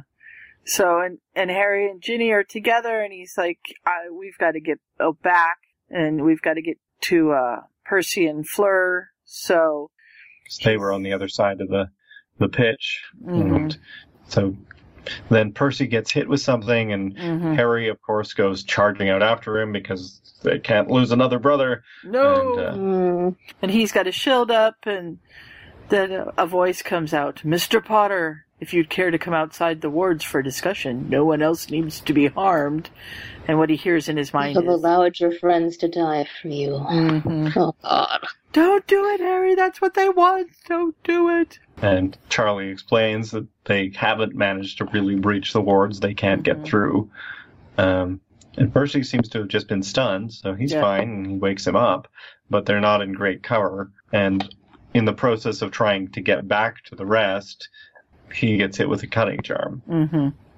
And Yeah. Harry doesn't really notice what he's hit with, but he has some sort of flare of pain, but just keeps going because he's in Harry and he's in the middle of the battle Mm-hmm. and then they all manage to get back into the towards the burrow and uh, george and mr weasley are helping percy around and ginny says you're bleeding he's, go- he's like i'm bleeding uh, and faints And that's where Melinda said we should end this podcast. She did. That's what Yep. she. Yep. Because she's the one that that helped me come up with with the breakdown of this. Ah. She said this is where it should end the first time, and I said okay. So this is where we are Yes. ending. and she's always been thanking her beta and she says up to this point apparently this chapter was her favorite so Mhm. kind of neat. And um, she didn't show us the meeting with the healer because there's going to be another one that has more plot relevance later, so Mhm. we'll get to see that Yeah. a little bit later. Um, also, another neat thing, and this story has been um, at least nominated. I don't know whether in the course of things after chapter five was written, it actually won or not, but it was nominated for a silver trinket. Um, oh yes, it did win best new story at Sink Into Your Eyes. That's one of their little Yay. um, awards that it does. Um, and there is a note. There are notes on which chapter is it? Um, on the second chapter, there's a reference to Ryan. Um, 'cause we all would have had this years ago if it were up to him. And it, there's there's more in next week's um, next week's chapters. There's some more notes about One of I, I was telling people. Sue about this earlier, but one of my notes about the author's note is longer than my notes about the chapter. Oh yeah, chapter, Which one? Chapter, chapter nine was one of them ah, because Oh, it talks okay. about Jen. Yes, that's what I was thinking of too. So we'll have to get into that next week. Uh, I don't know about, there's another one too somewhere. Well, I have to say that I was with Ryan when, and he he'd been talking to Melinda about the new fic, and she'd been telling him that she was writing it and and stuff, but she wasn't going to send it to him because you know he got into this conversation with her about a comma over the last fic that never ever got finished. So No? she wasn't going to send things to him. And then I was sitting next to him at, I think it was at the dinner table, and all of a sudden he went, and we went, what? And he's like, nothing. We're like, what? And he's like, nothing. And he starts typing mm-hmm. really fast, and pretty soon he goes, Melinda just sent me the first chapter because he had to write to her and say, can I tell them? So, that was what we did while I was visiting in Boston. We were reading the first few chapters of this story. And she'd Oh, send cool. she'd send a chapter to Ryan and then Ryan would share it with Danielle and I and we'd all sit and read. Oh, that's awesome. it was really fun. So, yeah, it was cool. But yeah, Ryan's reaction when he got the first chapter was so funny because he was just, you know, he's talking and he looked down and all of a sudden he was just, we're like, what? You we thought something terrible had happened. He's like, nothing. I'm fine. You know, it was cool. Uh, So, but there Speaking you of have it. Ryan and upcoming things, I really, really wish one of you could come to see Fantastic Beasts with me. Mm, Hmm. That would be fun. it would be fun to see it with. When are that? When is that supposed to be coming out? November. Yeah. Well, so November is going to be a huge month because Gilmore Girls is coming out. Um, Fantastic Beasts is coming out. Ryan, can we hang out, please? There you go. I'm like two and a half hours away. Just go to Boston. You'll be fine. Fine, I say fine. Oh, And speaking of things to watch, and Scott, I didn't tell you about this because I looked and it's not going to be where you are. But uh, Hmm. PAX is this weekend, next weekend, the Yeah, weekend. that- their about Fathom Texas? events thing. yeah, Yeah. and they're doing it at the theater. So I Yeah. talked to one of my D and D friends, and I'm like, "You want to go?" And he's like, "Yeah, that sounds like fun." And then he wrote back and he went, "Oh, wait, I don't like acquisitions. I only like Critical Role. I don't want to go anymore." So it looks like I'm not going to go because I don't want to go alone. I'll watch it on Twitch. Sometimes it's fun to go alone. Yeah. I went and saw the Avengers alone, although I was literally alone. I was the only one in the theater. what? Really? Yeah, it was weeks after it had come out, but Uh, um, If it was local, I wouldn't have any problem going alone, but I don't want to drive into Portland alone. Not at uh, night. yeah, that's true. mm. I'm not a good Portland driver. It's scary in there. And the theater that I would go to is not in the best of town part of town, so it's not Huh. a great place to be alone. So, Uh, yeah. but anyhow, I really like this story. I love that Melinda picked up and started writing again. Um, Hmm, it's really nice to see. I don't Mhm. know. I, I guess I'll have to ask her. I don't know if this was the original story that she started way back when, the one that Ryan had the conversation, the comma conversation with her about, and she abandoned for a while, and then she restarted it, or if this is a totally different story. We'll have to ask her that question. Mm. But it was fun. It was really fun to be reading it, you know, um, getting chapters before they even As went they to beta, came out. as they Yeah. came out, and being with Ryan and Danielle was that and during that beginning process that was really fun. Mhm. And Yes, you know, I couldn't. Go ahead. I'm really enjoying it. I was intending to only read the first eight chapters just to be, you know, Mm-hmm. in sync with our coverage, but I couldn't actually stop at that point, so I read like 14 of them. Yeah, that's usually how it Yeah. works. And you know, it's Melinda. We have the fun little things, the Charlie and a towel and things like that, but we also have the Harry is, you know, Harry loves Mel- or Melinda loves Harry and she loves to hurt him. and uh and this is only the beginning because yeah, there'll be more. Mhm. yeah, But she's she is a really good author. She's one of the best in the fandom. Mhm. There's a reason that one of her stories was um, stolen. mistaken for Deathly Hallows. Yeah. But And yeah, I'm really enjoying this. It's Mhm. kind of it's I guess it sort of counts as nostalgia, even though I haven't really stopped reading fic. But it's just uh, it still seems like going back to an earlier um, time of reading things. I don't know, maybe just Totally. because we're we're going off of canon and continuing on kind of thing. And a lot of the stuff I've been reading lately is like crossovers and stuff like that. So Hmm. This is the first fic I have read in years.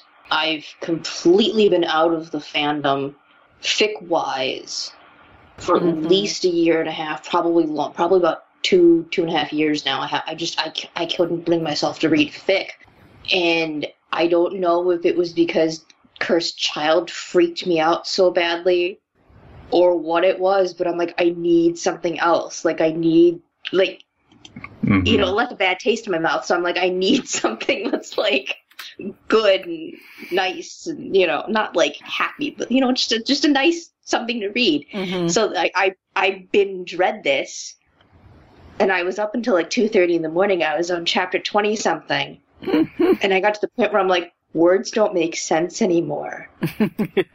I need to go to bed. And my roommate had come home late and took a shower and blah blah blah. And he wakes up the next morning. He's like, I hope I didn't wake you up when I took a shower. I was like, Nope, nope, I was still awake. You're good. yeah. yeah. I mean, there, Melinda definitely has her own style. Mhm. Um, I yeah. I don't think if you know if if J.K. Rowling had written um, the next five chapters in between here, it wouldn't be exactly this because I think Melinda does go darker than J.K. would have, Mhm. but um, it it feels like it could be canon, hmm even though I I know it wouldn't nec- it wouldn't be exactly like this. Mhm. Yeah, it's just. I like it. It's good. I need to go back and reread the Seventh Horcrux. I know. I was It's thinking a- that tonight too while I was while we were podcasting. It's a great Oh place God, to start our Been season. like totally poisoned. Is that Is what that that a seventh Horcrux thing? uh, I think so.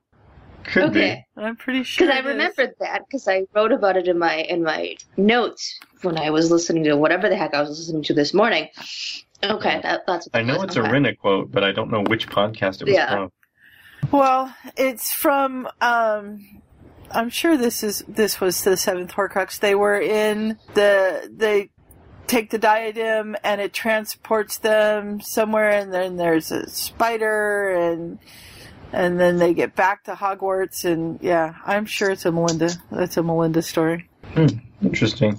I don't remember this. Hopefully, I'm right. I guess we'll have to ask Belinda or find out um, if any of you listening happen to know what story we're talking about. Let us know. we do actually still have forum threads on every single podcast, even though nobody ever comes and says things in them. Oh, Moni did I today. do. Moni did today. Ooh, I this is true. two of them. Yeah. You continue to say many things in them that we can't understand unless we're listening to the podcast. I know. and they are very fun to read. But um, yes, a lot of Sue's um, podcast posts stay rather lonely for a while. Mhm. It took me ages to figure out where I had left off. because I sat, I went, okay, I know I got up to this point because the next one is one I've been on, but then I don't remember how far. So I sat there for a good twenty minutes, and then it, you know, it does the thing where it's like nobody's commented on this thread in a long time. Are you sure you want? I'm like, yes, yes. Haha, see, here we go. It's called episode 21. Bernard's been toilet poisoned by dairy products. What? That's the name I of the guess. podcast. So, um, This is back when Ryan was naming things and everything was a portmanteau of several things that happened. mhm. So this is probably the podcast where we first learned about Bernard the goat, and then Yes. also totally poisoned I thing, don't need a lawnmower. and something else about have dairy products. Yep. Yeah, because Yeah. it's probably because Ryan wasn't in this one because of the. Yeah. No, I am joined by Jen and Matt and uh, Mhm. Lightning Free Rina. Oh my good. god, this is where we learned Bernard died? Might be. Oh, And um, does it say which fic it was, or which? Yeah, it says Melinda Leo. Chapters 24 Oh, through mhm. 29 of Seventh Horcrux. Oh, okay, so you were right. God, the days when we were covering five chapters. Well, we only did eight in this one. hmm Yeah, that's true. We just took longer. So That we did. the the podcast next, uh, the next one in line is called Earplug Special Edition Number One: Snaky Voldy Nookie. Ah, yes, I remember that title. I don't remember what was in it. I'm not entirely sure I want to, but yes. I'm gonna have to pull episode 21 to listen to tonight. I still remember my first, I think the first one that came out after I started listening to them, or very recently, uh, or very soon after anyway, was uh, Remus Lupin as a lubricant. What? Uh, see, my titles aren't I that don't bad. want to know. Three hat Yeah. songs and a map. I thought that was a good title. Mm hmm It works. All our titles are a little interesting. Yeah, they're always a little weird. Well, we should probably close this out. It's past my bedtime and I haven't eaten. Oh. And Sound good? yeah, well, we have our big meal in the about two o'clock. So Hmm. Basically, I need lunch. So, and I have to Well, the next time we talk, I can tell you about my summer. yeah, your wild and crazy summer. It was. It really was. Sounds like a plan. Well, we will try again for next Monday. Tune in next time on Potterfic Weekly. the flagship. Find out about movies, Mooney's wild and crazy summer. Which go. And some more may or may not get excised. yes, you may not find out about it at all. But No. tune in next time anyway. and see if you get to find out. Yep. And you will definitely get some more fic coverage from These Cuts I Have by Melinda Leo, chapters 9 through 16. Something like that. Yeah. yeah. Hopefully you have enjoyed our coverage. Um, as Sue was saying before I interrupted, this is the original podcast of the Potterfic Weekly family of podcasts. If you'd like to get some more regular, slightly more up to date podcasts of things that are happening as we talk about them, that's on Point of View Weekly with Bob and Ryan and Danielle. And we also have, if you want to check into our backlog of podcasts, there's the Popo Exchange, where various different people, uh, sometimes some of us and a lot of times other people, uh, talk about different fandom things. There's podcasts that have been done on Shakespeare and Galaxy Quest Really? and all sorts of stuff. Uh, Yep. including, I believe, the most recent ones were some treating the canon as fanfic things, which I still haven't listened to myself, actually. Um, I think we stopped after three. Yeah, but he's only got two podcasts out, so mhm. But there's a number of different things in there from a few years ago of various different fandoms. If you haven't listened to them yet, you'll probably find something that you'll like. Uh, there's also from years and years ago, there's the Pwnecast of Rock, which had about what ten episodes I don't know. Mm, Uh, they maybe talked about eight. Wizard Rock for a while, and Mhm. you might enjoy some of those, and you get to listen to w- Wizard Rock as well, and you know see how people were talking about it at the time when it was coming out. I believe is that I think that's all of our spin-off podcasts. Mhm. The the ones that remain most active are this one and Point of View Weekly. Uh, we will try and get these ones out in a relatively timely manner, but they tend to be a few months behind just because Sue has a lot on her plate and she tends to take on most of the editing. Um, You didn't mention Poufwa Plays. Ah, yes. We also Oh, have yeah. Poufwa Plays, which is where, uh, which is our Twitch channel, which is where um, the Point of View Weekly episodes broadcast live when we do them, and Bob and I and some other people also play random games on them at various times. We've had a couple episodes of Star Wars games. Bob's played Pokemon a few times, various things like that. So if you want to follow us on twitch.tv slash Plays, you can see those things and also find out when we are broadcasting stuff live. Um, if you want to come and chat on the forums and make comments on our podcast posts and get sorted into your houses and various other things, that is potterficforum.com. Probably if you're listening to this, you already know all these things because I don't think we have very many new fans, but you'd never know. Yes, we That's do. true. Well, not a lot, but we do. We've had some new Mhm. people show up at the forum lately too, so that's fun. That is true. So, those are our various um, web presences. I think we have a Twitter, but we never use it. There is a Poufwa Facebook page that you can come in and chat, and we will also post about when we're going to be releasing episodes and when we're recording things and stuff like that there as well. Uh, all of those, anything with the word Poufwa in it is pel- spelled P O U F W A because that is how Ryan decided it was spelled, and he's the one who books all the domain names. Yes. There you go. And with that, hopefully you have enjoyed this episode of season eight of Potterfic Weekly from the Potterfic Weekly studios. I have no idea where we really are. We keep telling people we're in North Dakota, even though we really are not. And uh, come back and listen to us next week. Good night, everybody. Good night. Night. So hold on to the wonder that those books brought to our lives. Keep each other safe. Keep faith. Good night.